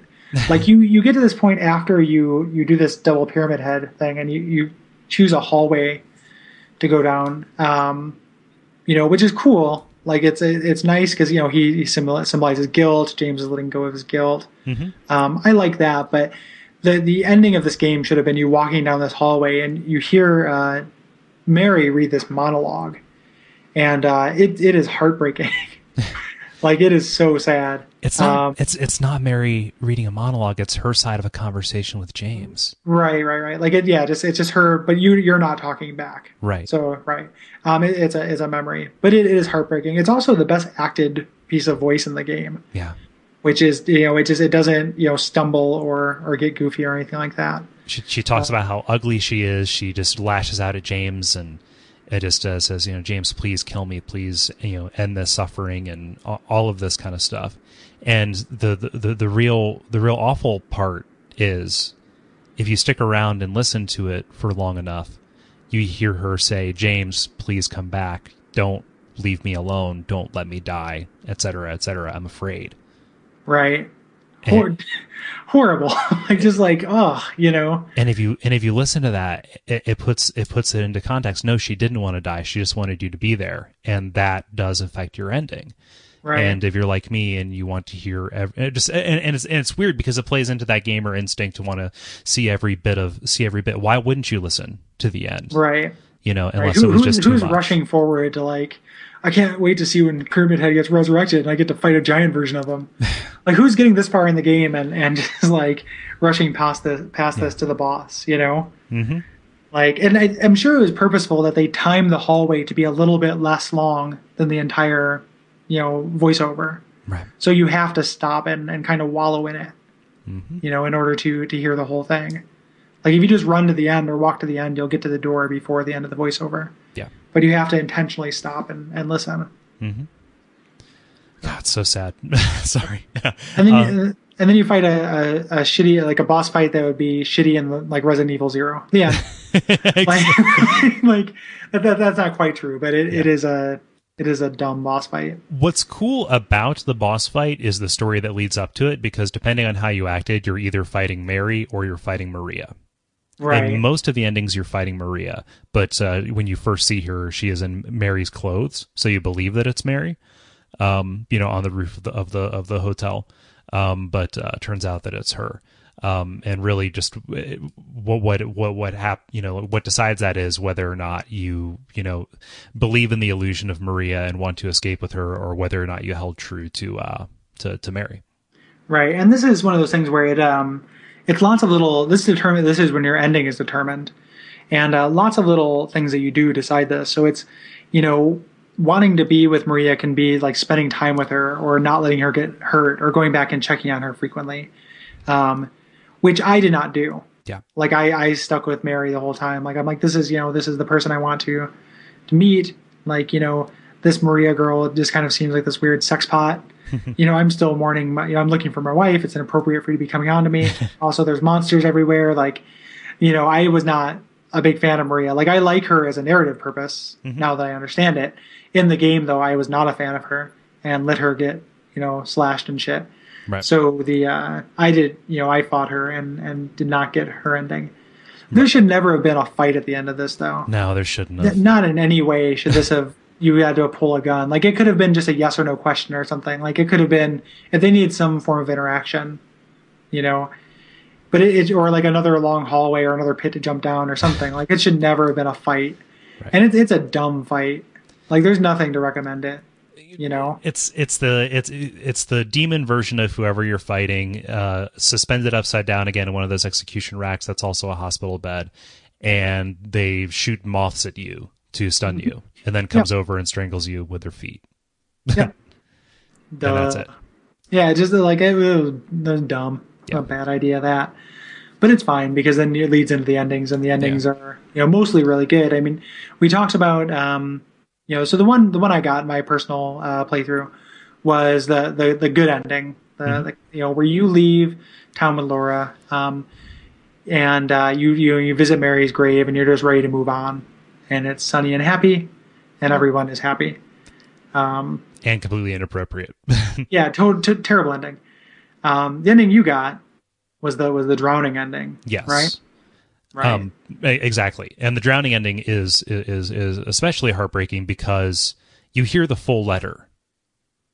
At the Mm-hmm. at the and in each in each of the endings you hear you hear the full letter. I think it changes depending on which ending you get, but in the in water ending, you know, you you you hear the first part of the letter, you know, dear James, I wait for you in my rest- restless dreams, etc. But at the end, you know, she she talks about, you know, I loved you, I loved the time that I spent with you. Um, please move on with your life. And this is taking place in a text scroll again with really great voice acting over the end as you see the bubbles escaping through the right as you're you know- committing suicide. That's the Right. same voiceover I got. Okay. So I remember it being a little on the nose. So she's telling me to move on while I'm moving on. I'm like, okay, later. and then I go, I go raise Laura as like we go get like a flat in New York and raise her with like my working buddy, drinking buddy. Frosty chocolate milkshakes. exactly. Uh, everybody gets frosty chocolate milkshakes. um, my favorite ending, so I, I watched all of them, even though I only got one, um, is the the Maria ending. Mhm. So this is the ending. You know, spend lots of time with Maria, and in a way, you know, it shouldn't condemn you that much. Like you, you know, you have forgiven yourself for what you've done, and you just want, you know, you want to move on, and you're going to do it with this fucking haunted homunculus that, that is constructed of your, you know, your neuroses for some reason, you think that's a good idea. Um, and you're you're getting into a car, and she starts coughing, and you're just like, well, we better do something about that cough. And that that's God, is that a good line? Boop, boop, boop, boop. Yeah, just like, and it, er, you know, I was talking about this with you over email. Um, that reminds me of like Eternal Sunshine of the Spotless Mind. yeah. If you look online, there's a alternate ending for that that takes place 50 years in the future, and it's uh, Jim Carrey, and he's old, and he's going into the clinic Okay. and getting his memory erased again, and the clerk looks through a log, and it's just like every couple years on the dot he does it Oh no. and it just he's doomed you know you're doomed to make these same mistakes over and over and over and over you know these things that attract you to someone are always going to attract you you're never going to know Yeah. you know and that's like such a powerful metaphor for like so many things Right. you know like everybody you know i feel like a lot of people get stuck in like kind of destruct you know making the same kind of bad choices over and over Mhm. and just man is that that a good line you know he's just going to go through this whole fucking thing again Yeah. you know, he's going to get a couple years of happiness before she wastes away into bed. And he just has to, he's just stacking wives like cordwood behind his, the most tragic, uh, you know, hospice that there is. I, I can't compete with that, Gary.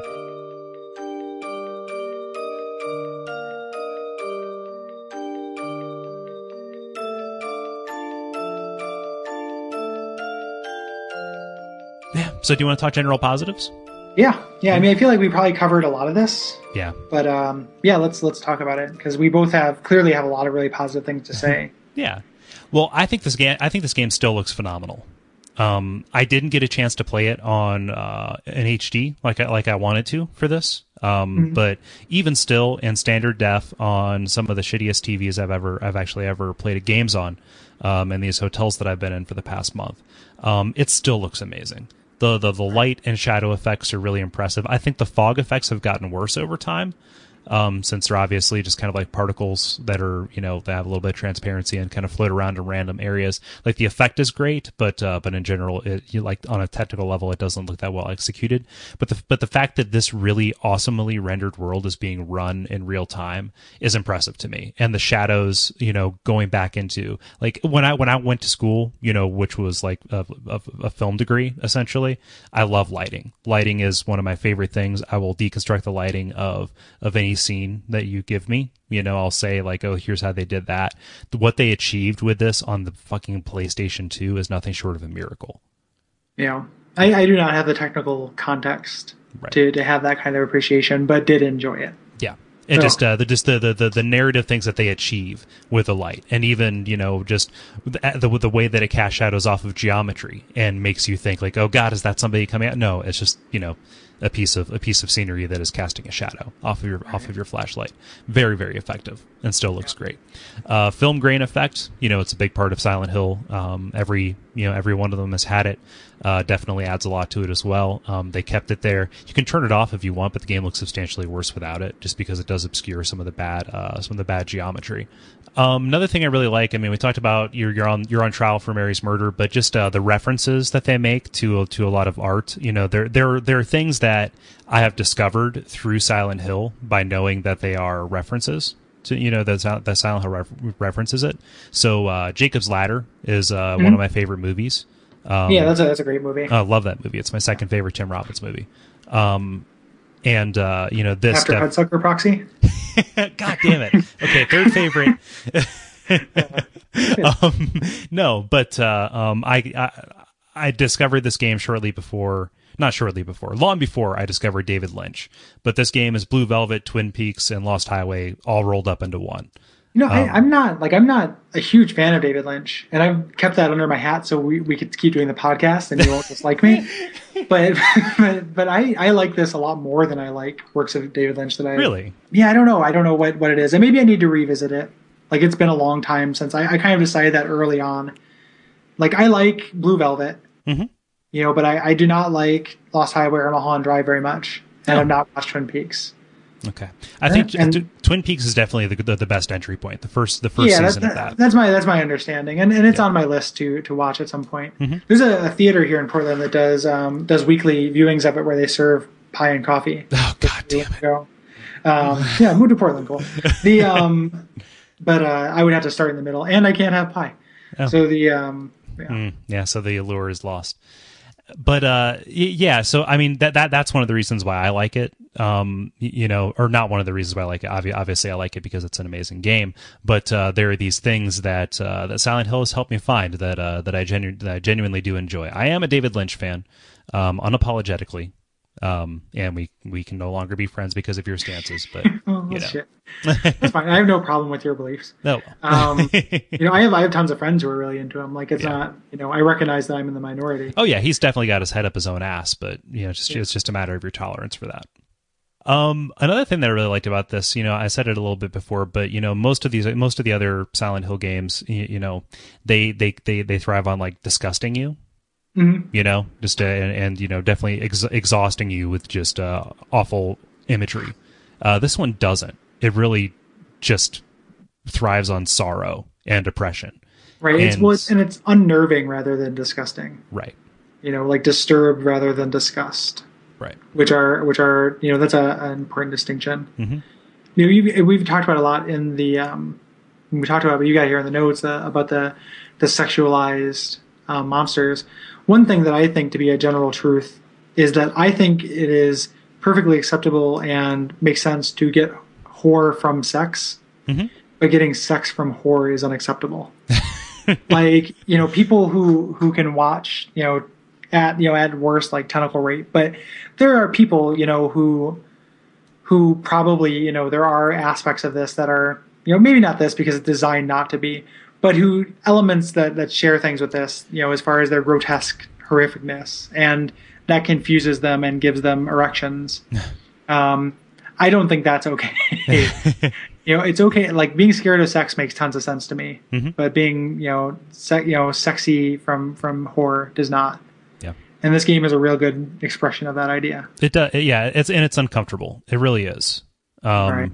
But I, you know, again, going back to you know the expressions, the the enemies being expressions of James's id. Uh, right you know, very powerful if you want to be a, an armchair video game psychologist.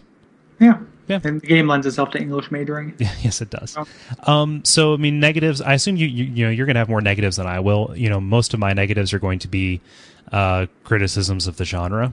You know, or at least ninety five percent of the games that fall into you know this uh, Right. this genre. Um, you know, the the one thing that I don't like is that Pyramid Head has been kind of co opted as the mascot for the series. Whereas he exists for a specific purpose in this particular game, and I am one of those Silent Hill fans who takes umbrage at his inclusion in any other Silent Hill work. Right. Well, he's. I mean, he's the most clearly striking. Like that feels like a marketing thing to me because he's Yeah. definitely like a real. He's the big daddy of the, of this game. You know, he he is the the striking thing. You can you can't put you know uh, sorrow on a box.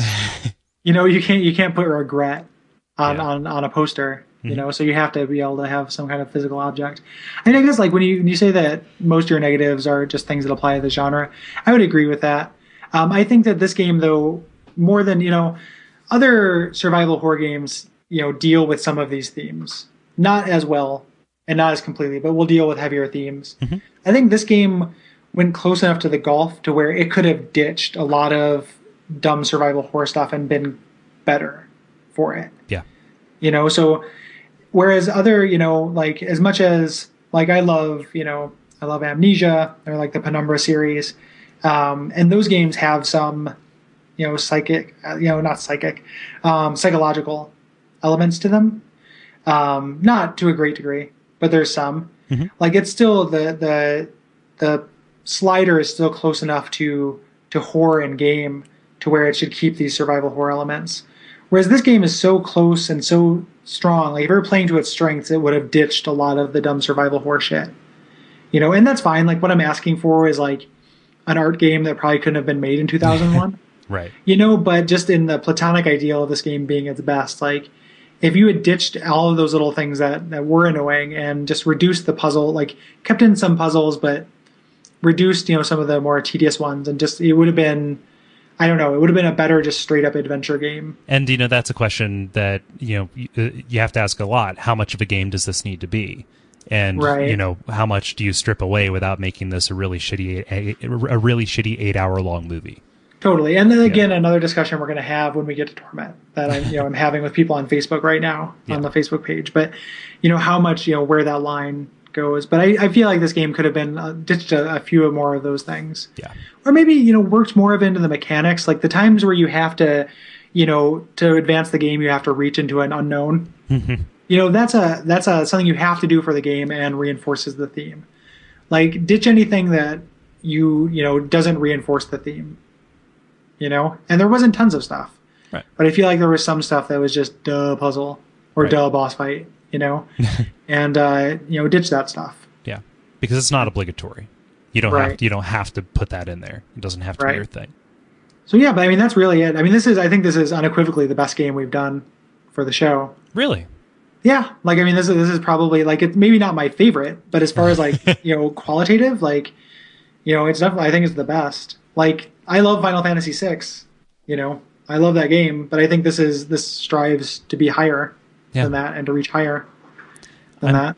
I'm very happy to hear you say that, and I'm Yeah, sad. A, I'm sad that that is only going to be the case for another episode, and then and then it's going to be the you know it's good, and then it's going to be torment. So yeah, I don't know. I think uh, this this is a this is a wonderful game. I'm really glad that this show gave me an excuse to, to play it. Yeah, and I'm So- I'm excited to you know see you explore the rest of the series, even even though you know it's it's very clear that you have already experienced the best that it has to offer. Um, yeah, well, I maybe wouldn't have got into it without the best. Like if I played, you know, something that where I, if any point I got frustrated and stopped, like that might be it for the series. Right. You know, like I'm interested in the cosmology and and the idea of it and stuff like that. Um, and you learn more about it. Like I know you're I know you're going to be going on a trip, and I know you're probably going to be playing Clon- Cl- Klonoa. Um, But uh, the first Silent Hill is definitely worth gut, gut, gutting your way through, especially as an as, an- as an introduction to the cosmology, um, and especially as um, a necessary prerequisite for playing Silent Hill Three, which I think is a better game than Silent Hill Two is. Even though, even if it's not a better game in the sense that is it worth said. it even if I'm intending to play the remake? Yes. Okay. Yes. Well, maybe it's like six bucks on on PS Network, and I'll probably beat Klonoa on the flight out there. So Yeah. maybe I'll I'll grab it. Yeah, I, I, I, highly recommend it. Um, but then again, this is this is my favorite series, so um, I'm not going to be the most reliable person to talk to about this. Just like James isn't the most reliable narrator. Oh, way to bring it back.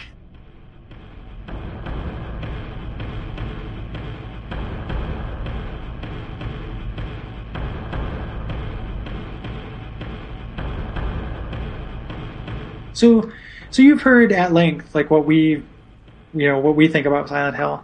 Um, well, we got a lot of response Yeah, about this game a ton of response. tons of response. So I just want to, we're going to read um, a little bit Yeah. of that. So if you would like to uh, get in contact with us to uh, you know send us your thoughts on the game, you can you, you know you can check and see what games we're going to be playing ahead of time on the website. You can email us at watch out for fireballs at duckfeed.tv. You can uh, talk to us on the Facebook group. That's facebook.com slash watch out for fireballs. Or you can call us at uh, 419-834-WOFF. Um, and we'll tell you where these responses came from so we can uh, give you a good cross section of Right, uh, we have we have not gotten a voicemail in a while. Yeah, we haven't. I would I would love to hear hear a voicemail. Blow up our phone. Blow it Yeah, up. Yeah, blow blow it up. I know you guys have things to say about Klonoa. Yeah. I've never heard of this game before. Now, what, what are you guys doing what is this? This sucks. Yeah, and what is this anime shit? So just call us and leave a message and make fun of us for being for having waifus. And that's you know, so yeah. that's what we want to hear from you. Um. So, do you want to go ahead? So this first response comes from Kyle. Uh, he is one of our Facebook buddies, and uh, Kyle says, "Silent Hill was difficult for me to get into, and I ultimately let it go because of my bias towards the Resident Evil series. However, the game succeeds at being incredibly eerie. The ambience is morbid, and the strong sense of isolation, both physical and mental, are very well done. The character designs are extremely well done." Being very serious and intense, especially for being PlayStation and PlayStation 2 releases and the artwork is pretty amazing. I assume he's talking about Silent Hill 1 there as well. Yeah. I think for me, though, the hardest aspect to get over were the monsters. They didn't make much sense to me, coming across as bad Nightmare on Elm Street wannabes, but the series certainly has earned its place in the survival horror genre of games, and I think that without the series, games such as Dead Space wouldn't exist. There's a lot to unpack there. Um, I, I'm sad about the state that that sur- survival horror is in right now. Honestly, um, and I don't know if Resident Evil's success is part of that. But uh, you know, the, the, these other games, at least you know, such as Dead Space, which is a game I love, they wouldn't exist without Silent Hill. But they, but they, but they're so far removed from what, like what I think makes the series special. Right. Even though, and I, you know, you're the the series historian. Like a lot of the criticisms of the more recent games is that they've become really stagnant. Yeah. As well. So I mean, to me, like, and I brought it up before. Like to me, the the savior of, of the survival horror genre is Amnesia. Mhm. Like Amnesia is an incredible game. Yeah. Like, are, have we been talking about this whole time? And you have you not played Amnesia? No, I've played it? Amnesia. Trust me, I am I, I am Mr. Survival Horror. I played Okay. Amnesia the second that it became available on Mac. Yeah, So, I mean those, those. I think that's and those guys have a new game coming out, and I think those are the the great white hope as far as survival horror goes. As far as like innovation. do you you know, know? when do you know when that's going to drop? No, I know the name of it is a machine for pigs. That, So like Amnesia, a machine for pigs. that is weird. Yeah, that is Huh. a, a weird uh, weird title, but. Yeah, and I, you know, and I, I kind of so I disagree with Kyle as far as the monster design. Obviously, like we both really like that. Mhm. I also have a bias towards Resident Evil, like, and I think we both like that series. Yeah, Like I mean, you know, it it it's those are really fun games. Like those are my first exposure to the genre. It was the first thing that taught me that this could be a genre. You know, I didn't play Alone in the Dark on a old computer or anything like that. So, you know, that was like I love those games. But I also feel like, you know, they have they have gotten a little bit a little bit worse as the tr- the traditional ones Mhm. have gotten worse as they've gone. You know, other than 2, which is really great, but and you know, I like 3, I like Code Veronica, but they're worse than than 2. right. You know, you get diminishing returns. Mhm. And then, you know, Resident Evil 4 came around, which is an incredible, incredible game, but it's not a survival horror game. You know, in, in any traditional sense. Like, it's not an adventure game, you know, which is basically what survival horror games are. Mhm. So I think as far as, like, that series being kind of stagnant, like, I understand the loyalty to it, but I also am, was interested in seeing other, you know, takes on the genre. Right. And this is definitely the uh, the the hunts to Resident Evil's Hines. Um, Right. You know, this is the other main pillar. Um, and they, they, they, you can, you can see like where they they evolved alongside each other and then diverged, and then are starting to kind of reconverge, which is very weird. But and and I mentioned it before that you know I've, I've been replaying Resident Evil 2 like largely just to to recontextualize it after playing this. And like there really is like a um, you know there are things that that game does better. As much as I love this game like you know Resident Evil 2 it's kind of fun to fight stuff. Mhm. and it is never fun to fight things in Silent Hill. You know like I didn't have fun in any of the fights really Right. in this game. Like I just want and you you know that's not the point. I get it but it still resulted in like a net loss of fun yeah, in that category. You know, there are things that, that Resident Evil does better. Um, but, you know, ultimately, like, I think that this is, this is a stronger, like, stronger game. Yeah. I can't speak for the whole series personally, but I, I like this game better right. than, than that. I, it'd be hard. It'd be hard to, if I put this up against Resident Evil 4. I think Resident Evil 4 is a really good game. It's a really good game that's way too long. It's been a while since I played it. I remember. I think it's way too long. It's a it's a straight twenty four hour game, dog. Yeah, like 24 hour game dog. yeah. Let's get our website up. Yep. Go to 24 hour game. www.24hour dog. Um, Sinersha, uh, via email says, let me just get it out of the way that I thought Silent Hill 1 was a scarier game when I played it in high school. That being said, I still feel like Silent, Hill 2 is a much tighter game with a more evocative story. The game also has a much more deliberate pace with good story beats along the way embodied, em, embedded in the locations. The apartments, hospital, prison, and hotel move progressively through more and more frightening and surreal settings that operate as characters themselves. The introduction of twisted human characters that are severely damaged also brings up some reflection to the player about how James about James himself and why he is there along with them. A bit of foreshadowing for the ending. Silent Hill 2 is very impressive in that it has much more controlled narrative that doesn't fly out of control as much as the first game. I enjoy an I enjoy an enigmatic story as much as the next guy, but some threads feel like they just got thrown off and abandoned by accident rather than on purpose in Silent Hill 1. The second ta- the second feels entirely deliberate with a satisfying and depressing conclusion. My all time favorite video game scare is in the apartments, uh, when the then unnamed Pyramid Head just appears uh, on the other side of the bars in the hallway glowing red. I was so freaked out that I took my only break during play here to go outside for a breather. I can't think of any games that have done this. I, I have taken breathers during amnesia. Not to keep bringing it back, but I do have No. to take breaks during that game. Um, had to stand Yeah. up and walk out of the room and be just be away from that screen. yeah, yeah. There's something I've, I've read about um, horror games and PC on PCs and why that works better. Yeah. And part of it is your uh, distance from the screen. Oh yeah. Like when you're playing a PC game, you're like really in like a world. Like your whole world is that screen. Whereas you're like you're on a couch, you're you know you see the rest of your room framing everything. You know, you're leaning back. I think there's something to that argument. That is really, really an astute point. I, d- I wouldn't have thought of that. It's it's not mine. I, I don't remember where I heard it, but I didn't come up with it. Um, that, those are great points, Sonorsha. Yeah. I I pretty much agree agree with all of that. Yeah. Um, without knowing the Silent Hill One stuff, would you would you agree that Silent Hill One is a less kind of authored or intentional? Yes, I would agree that Silent Hill 1 is definitely poorly translated and poorly conceived. Um, there are a lot of um, quirks in the uh, cosmo in, the, in like the cosmology of of, uh, of Silent Hill that are introduced that uh, are there that are carried throughout. I think it's definitely a necessary play if you if you're wanting to if you're wanting to understand the series. Uh, but yes, he is right. There there are holes. There are very large holes in what they present, and it leaves you know a lot of questions unanswered, which isn't necessarily necessarily a bad thing in and of itself. But what he gets into with like saying like it felt like an accident, intentionality is is uh, is is uh, is very important. And you said something earlier earlier in the episode, just like you know they they they wouldn't have done that if it wasn't on purpose. And there are a lot of things you know Silent Hill too. There are a lot of things that they wouldn't have done if it wasn't on purpose. Yeah. Very very assured.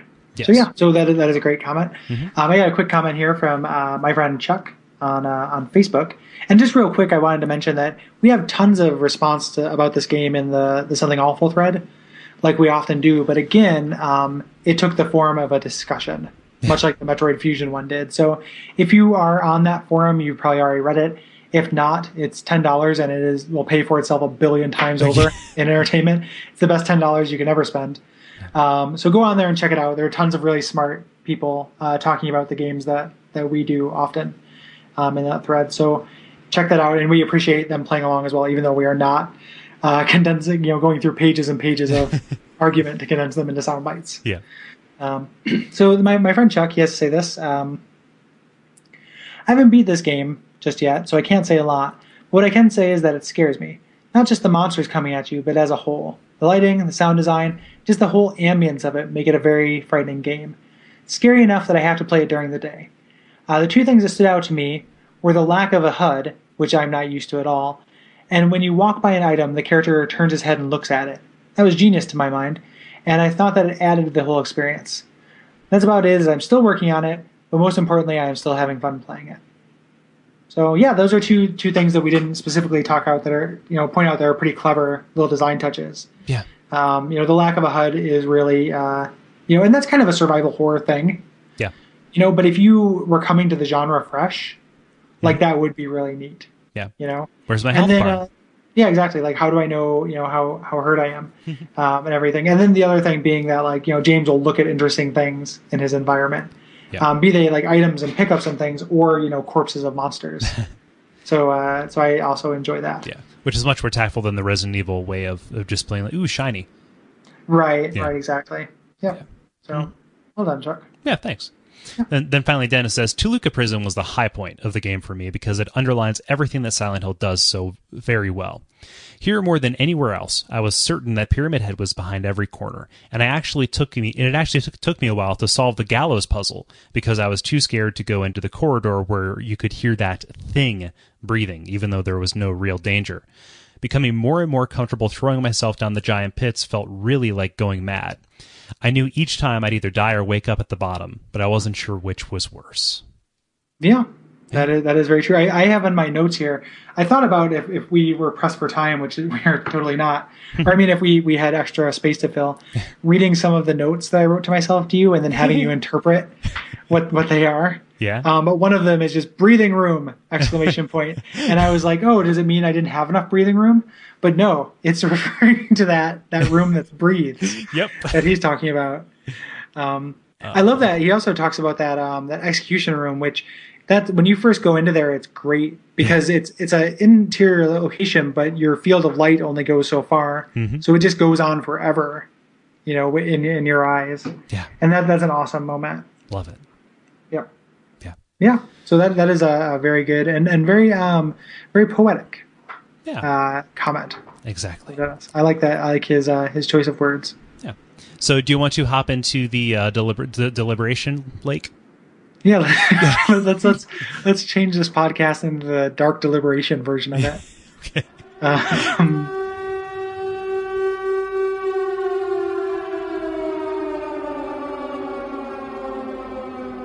oh, Boy, that was. Good that- God. Did you see all that grating? All, all, all that. Uh. Oh wow. all, all I saw was my mom raping a wall over and over. I don't know what that means. Um, so, ooh. I saw. I was in. A, I was in a cave and I saw a snake in a vest rolling a donut. Uh, but uh, but uh, so that's, that's haunted. We've made a decision. yes, we have decided to uh, give the grand prize to Sinersha. Synertia. They're all all great comments. I like them all. Yeah. Um, going to give it to to Synertia. Just uh, you know, he. Uh, I like the idea of the the human characters reflecting James. Like he just picked up on a lot of the intuition Yeah. stuff that we also got. Yeah. So Yeah. thank you. Sinersha. You have been awesome about being in contact with us. So uh, reach out, let us know what you want. Uh, we know that you are playing. Um, you are playing Planescape already, so we cannot gift you that, but we will find some way to uh, to respond to you. He uh, Sir Sinersha has a great blog actually called Backlog Killer, um, which which you can uh, which you can find at backlogkiller.blogspot.com, I believe. Um, and he is playing along with Planescape right now. Yeah, it is a it is a great great blog. He's been doing Torment with us since we announced it, more or less, and I I really can't recommend it enough. Like he's got a lot of great insight, and I can't wait to see which game he does next on the the backlog. Awesome. So thank you, Sinersha. Um, if you want to get in contact with us, you can uh, follow the instructions at, at, the, at the end of the episode. Um, let's talk about what's coming up on the show. Yeah, so we've uh, we've got a, a few different games coming up. Um, next, we are doing Klonoa, um, the doorway to Phantomville, um, which is which is uh, uh, it's on the doorway to Phantomville, Jack, and uh, that that is available on the PlayStation Network for six dollars. Um, it is a side-scrolling platformer that I am amazed to see how anime it is. Yeah. Um, playing it is so anime, yeah. but um, you know, it's I've been playing so far. It has been fun. Have you started that yet? Yes, I started it today. Yeah, it is. It is fun. It is like a fun, fun platformer. Yeah. Um, yeah. So we're doing that. Yeah. After that, we're going to be doing a two-parter. It's going to be the uh, the entire um, like l- later half of April, and then the yeah yeah let's just say all of April. Uh, Planescape Torment. Uh, we're going to do part one. Uh, we're going to get through the lower wards. Yeah. Um, so I uh, that was so I would say around through the lower wards, maybe into the clerk, clerk's ward. Okay.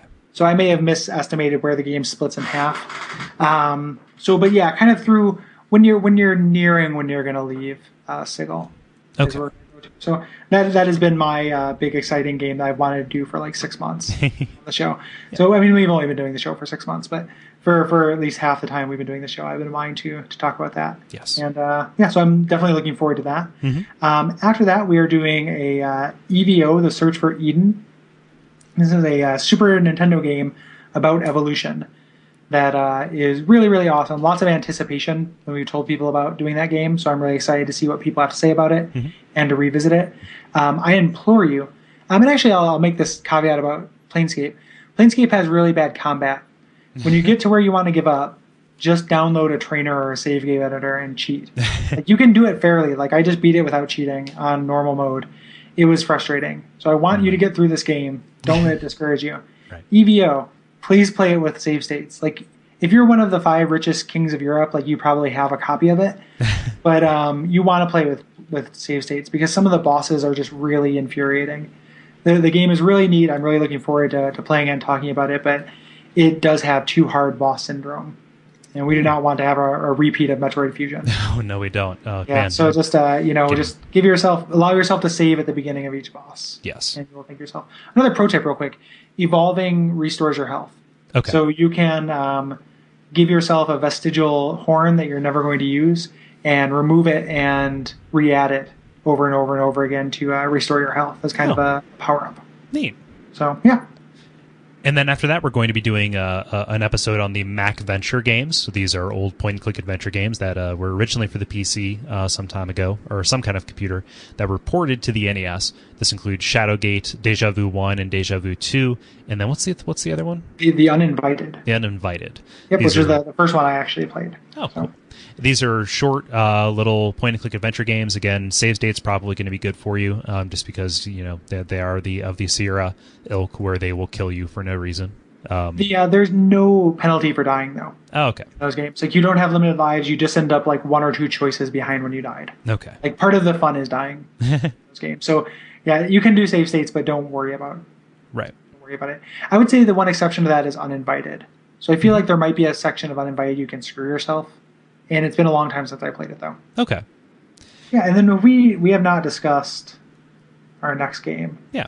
But if you want to suggest a game, Oh, yeah. Yeah, you can get a hold of us at uh, Watch Out for Fireballs at duckfeed.tv or duckfeed.tv slash contact. Both of those will get to me. So uh, that's a pretty, pretty good way to go about it.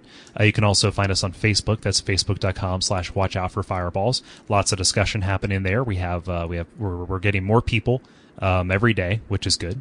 Yeah, Um, we're, we're nearing 75. yeah. So you would be the lucky. Remember just a few episodes ago when we were asking someone to be the lucky 50th. and now we're looking for the lucky 70, 75th. If these, if these were comic book issues, these would all have silver foil covers. So please be the silver foil friend. our little baby podcast all grown up. I know, we're getting there. um, what else can I do? Um, you can also, if you like uh, the Podcraft of Kole Ross, and honestly, I don't know why you wouldn't. um, you should go to duckfeed.tv and check out his other shows. Um, he has a show called Those Damn Ross Kids. Um, it is a comedy show he does with his brother. Um, it is very funny. And uh, he also has a modern video game show called Stand Under the Don't Tree and Riddle Me This. Um, that is kind of like a roundtable discussion. It's got different segments. Uh, both are very good and very worth your time. Yes. And if you like Gary's Podcraft and Gary's writing and Gary in general, you can go to GaryButterfield.net, which is his uh, portal to everything that he's done. Um, tons of writing there. Lots of great stuff for you to check out. Um, and uh, you can also check out his podcast from there as well, the Dead Idea Valhalla, which is uh, which is a variety uh, comedy program with uh, some great music. I want to hear more of your music, Gary. Please, please, Yeah. please finish. Fi- fi- fi- will. finish the you do do something more. I know. I so this I was going to finish that idea of Valhalla, like you know, do the the finale of it this last weekend, but I ended up being under doctor's orders to take it easy. Uh-huh. I've had some some medical stuff, so not that podcasting is that intensive work, but I did not want to to stress myself out with like nine hours of editing. Right. Um, so I'm, I'm I'm still intending on, on finishing that. I do have a special kind of thing coming up that is of some interest to people on the show. Um, before I did Dead Idea Valhalla, I did a podcast called the Butterfield Family Dinocast, which is a round ca- table discussion on odd works of media. and uh, I am visiting home for vacation, and when I do, I like to record one or two episodes of that and release those.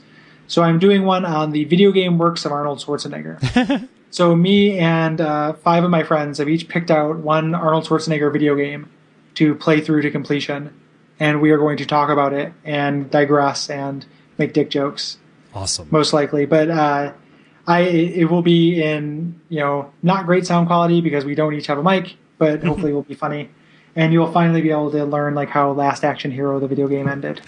So in case you were you were wondering, And you know I was. yeah, yeah, I know Last Action Hero. Is he the Last Action Hero? Who who knows? Is he a hero? How much action is there? I don't know. Yeah. Well, that's questions.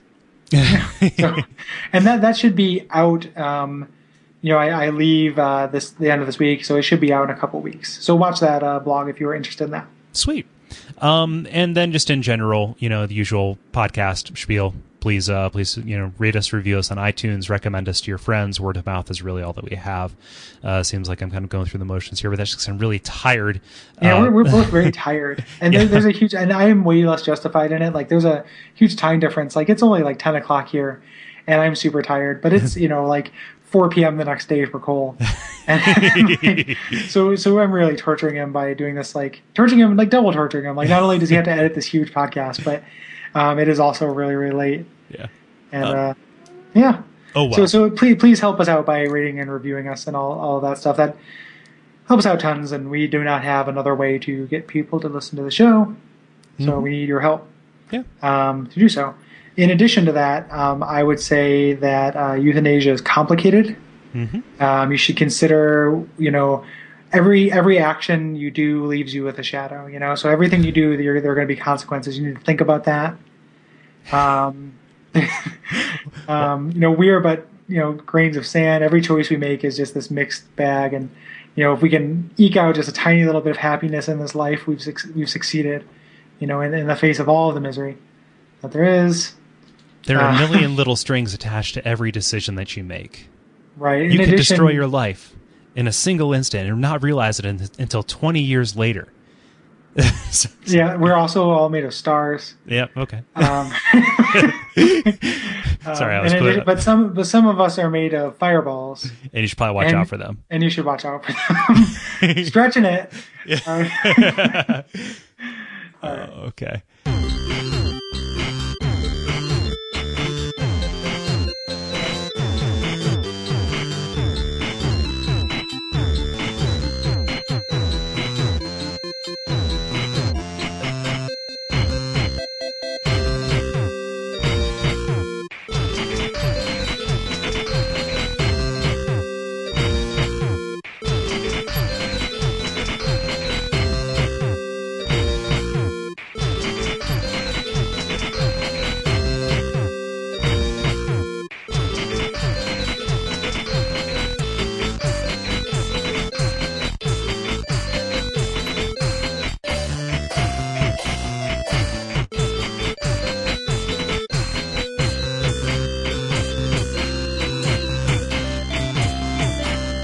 For our game dot dog. Game- let's let's pay uh, 180,000 for the dot dog top level domain name. Game dot dog. Um, um,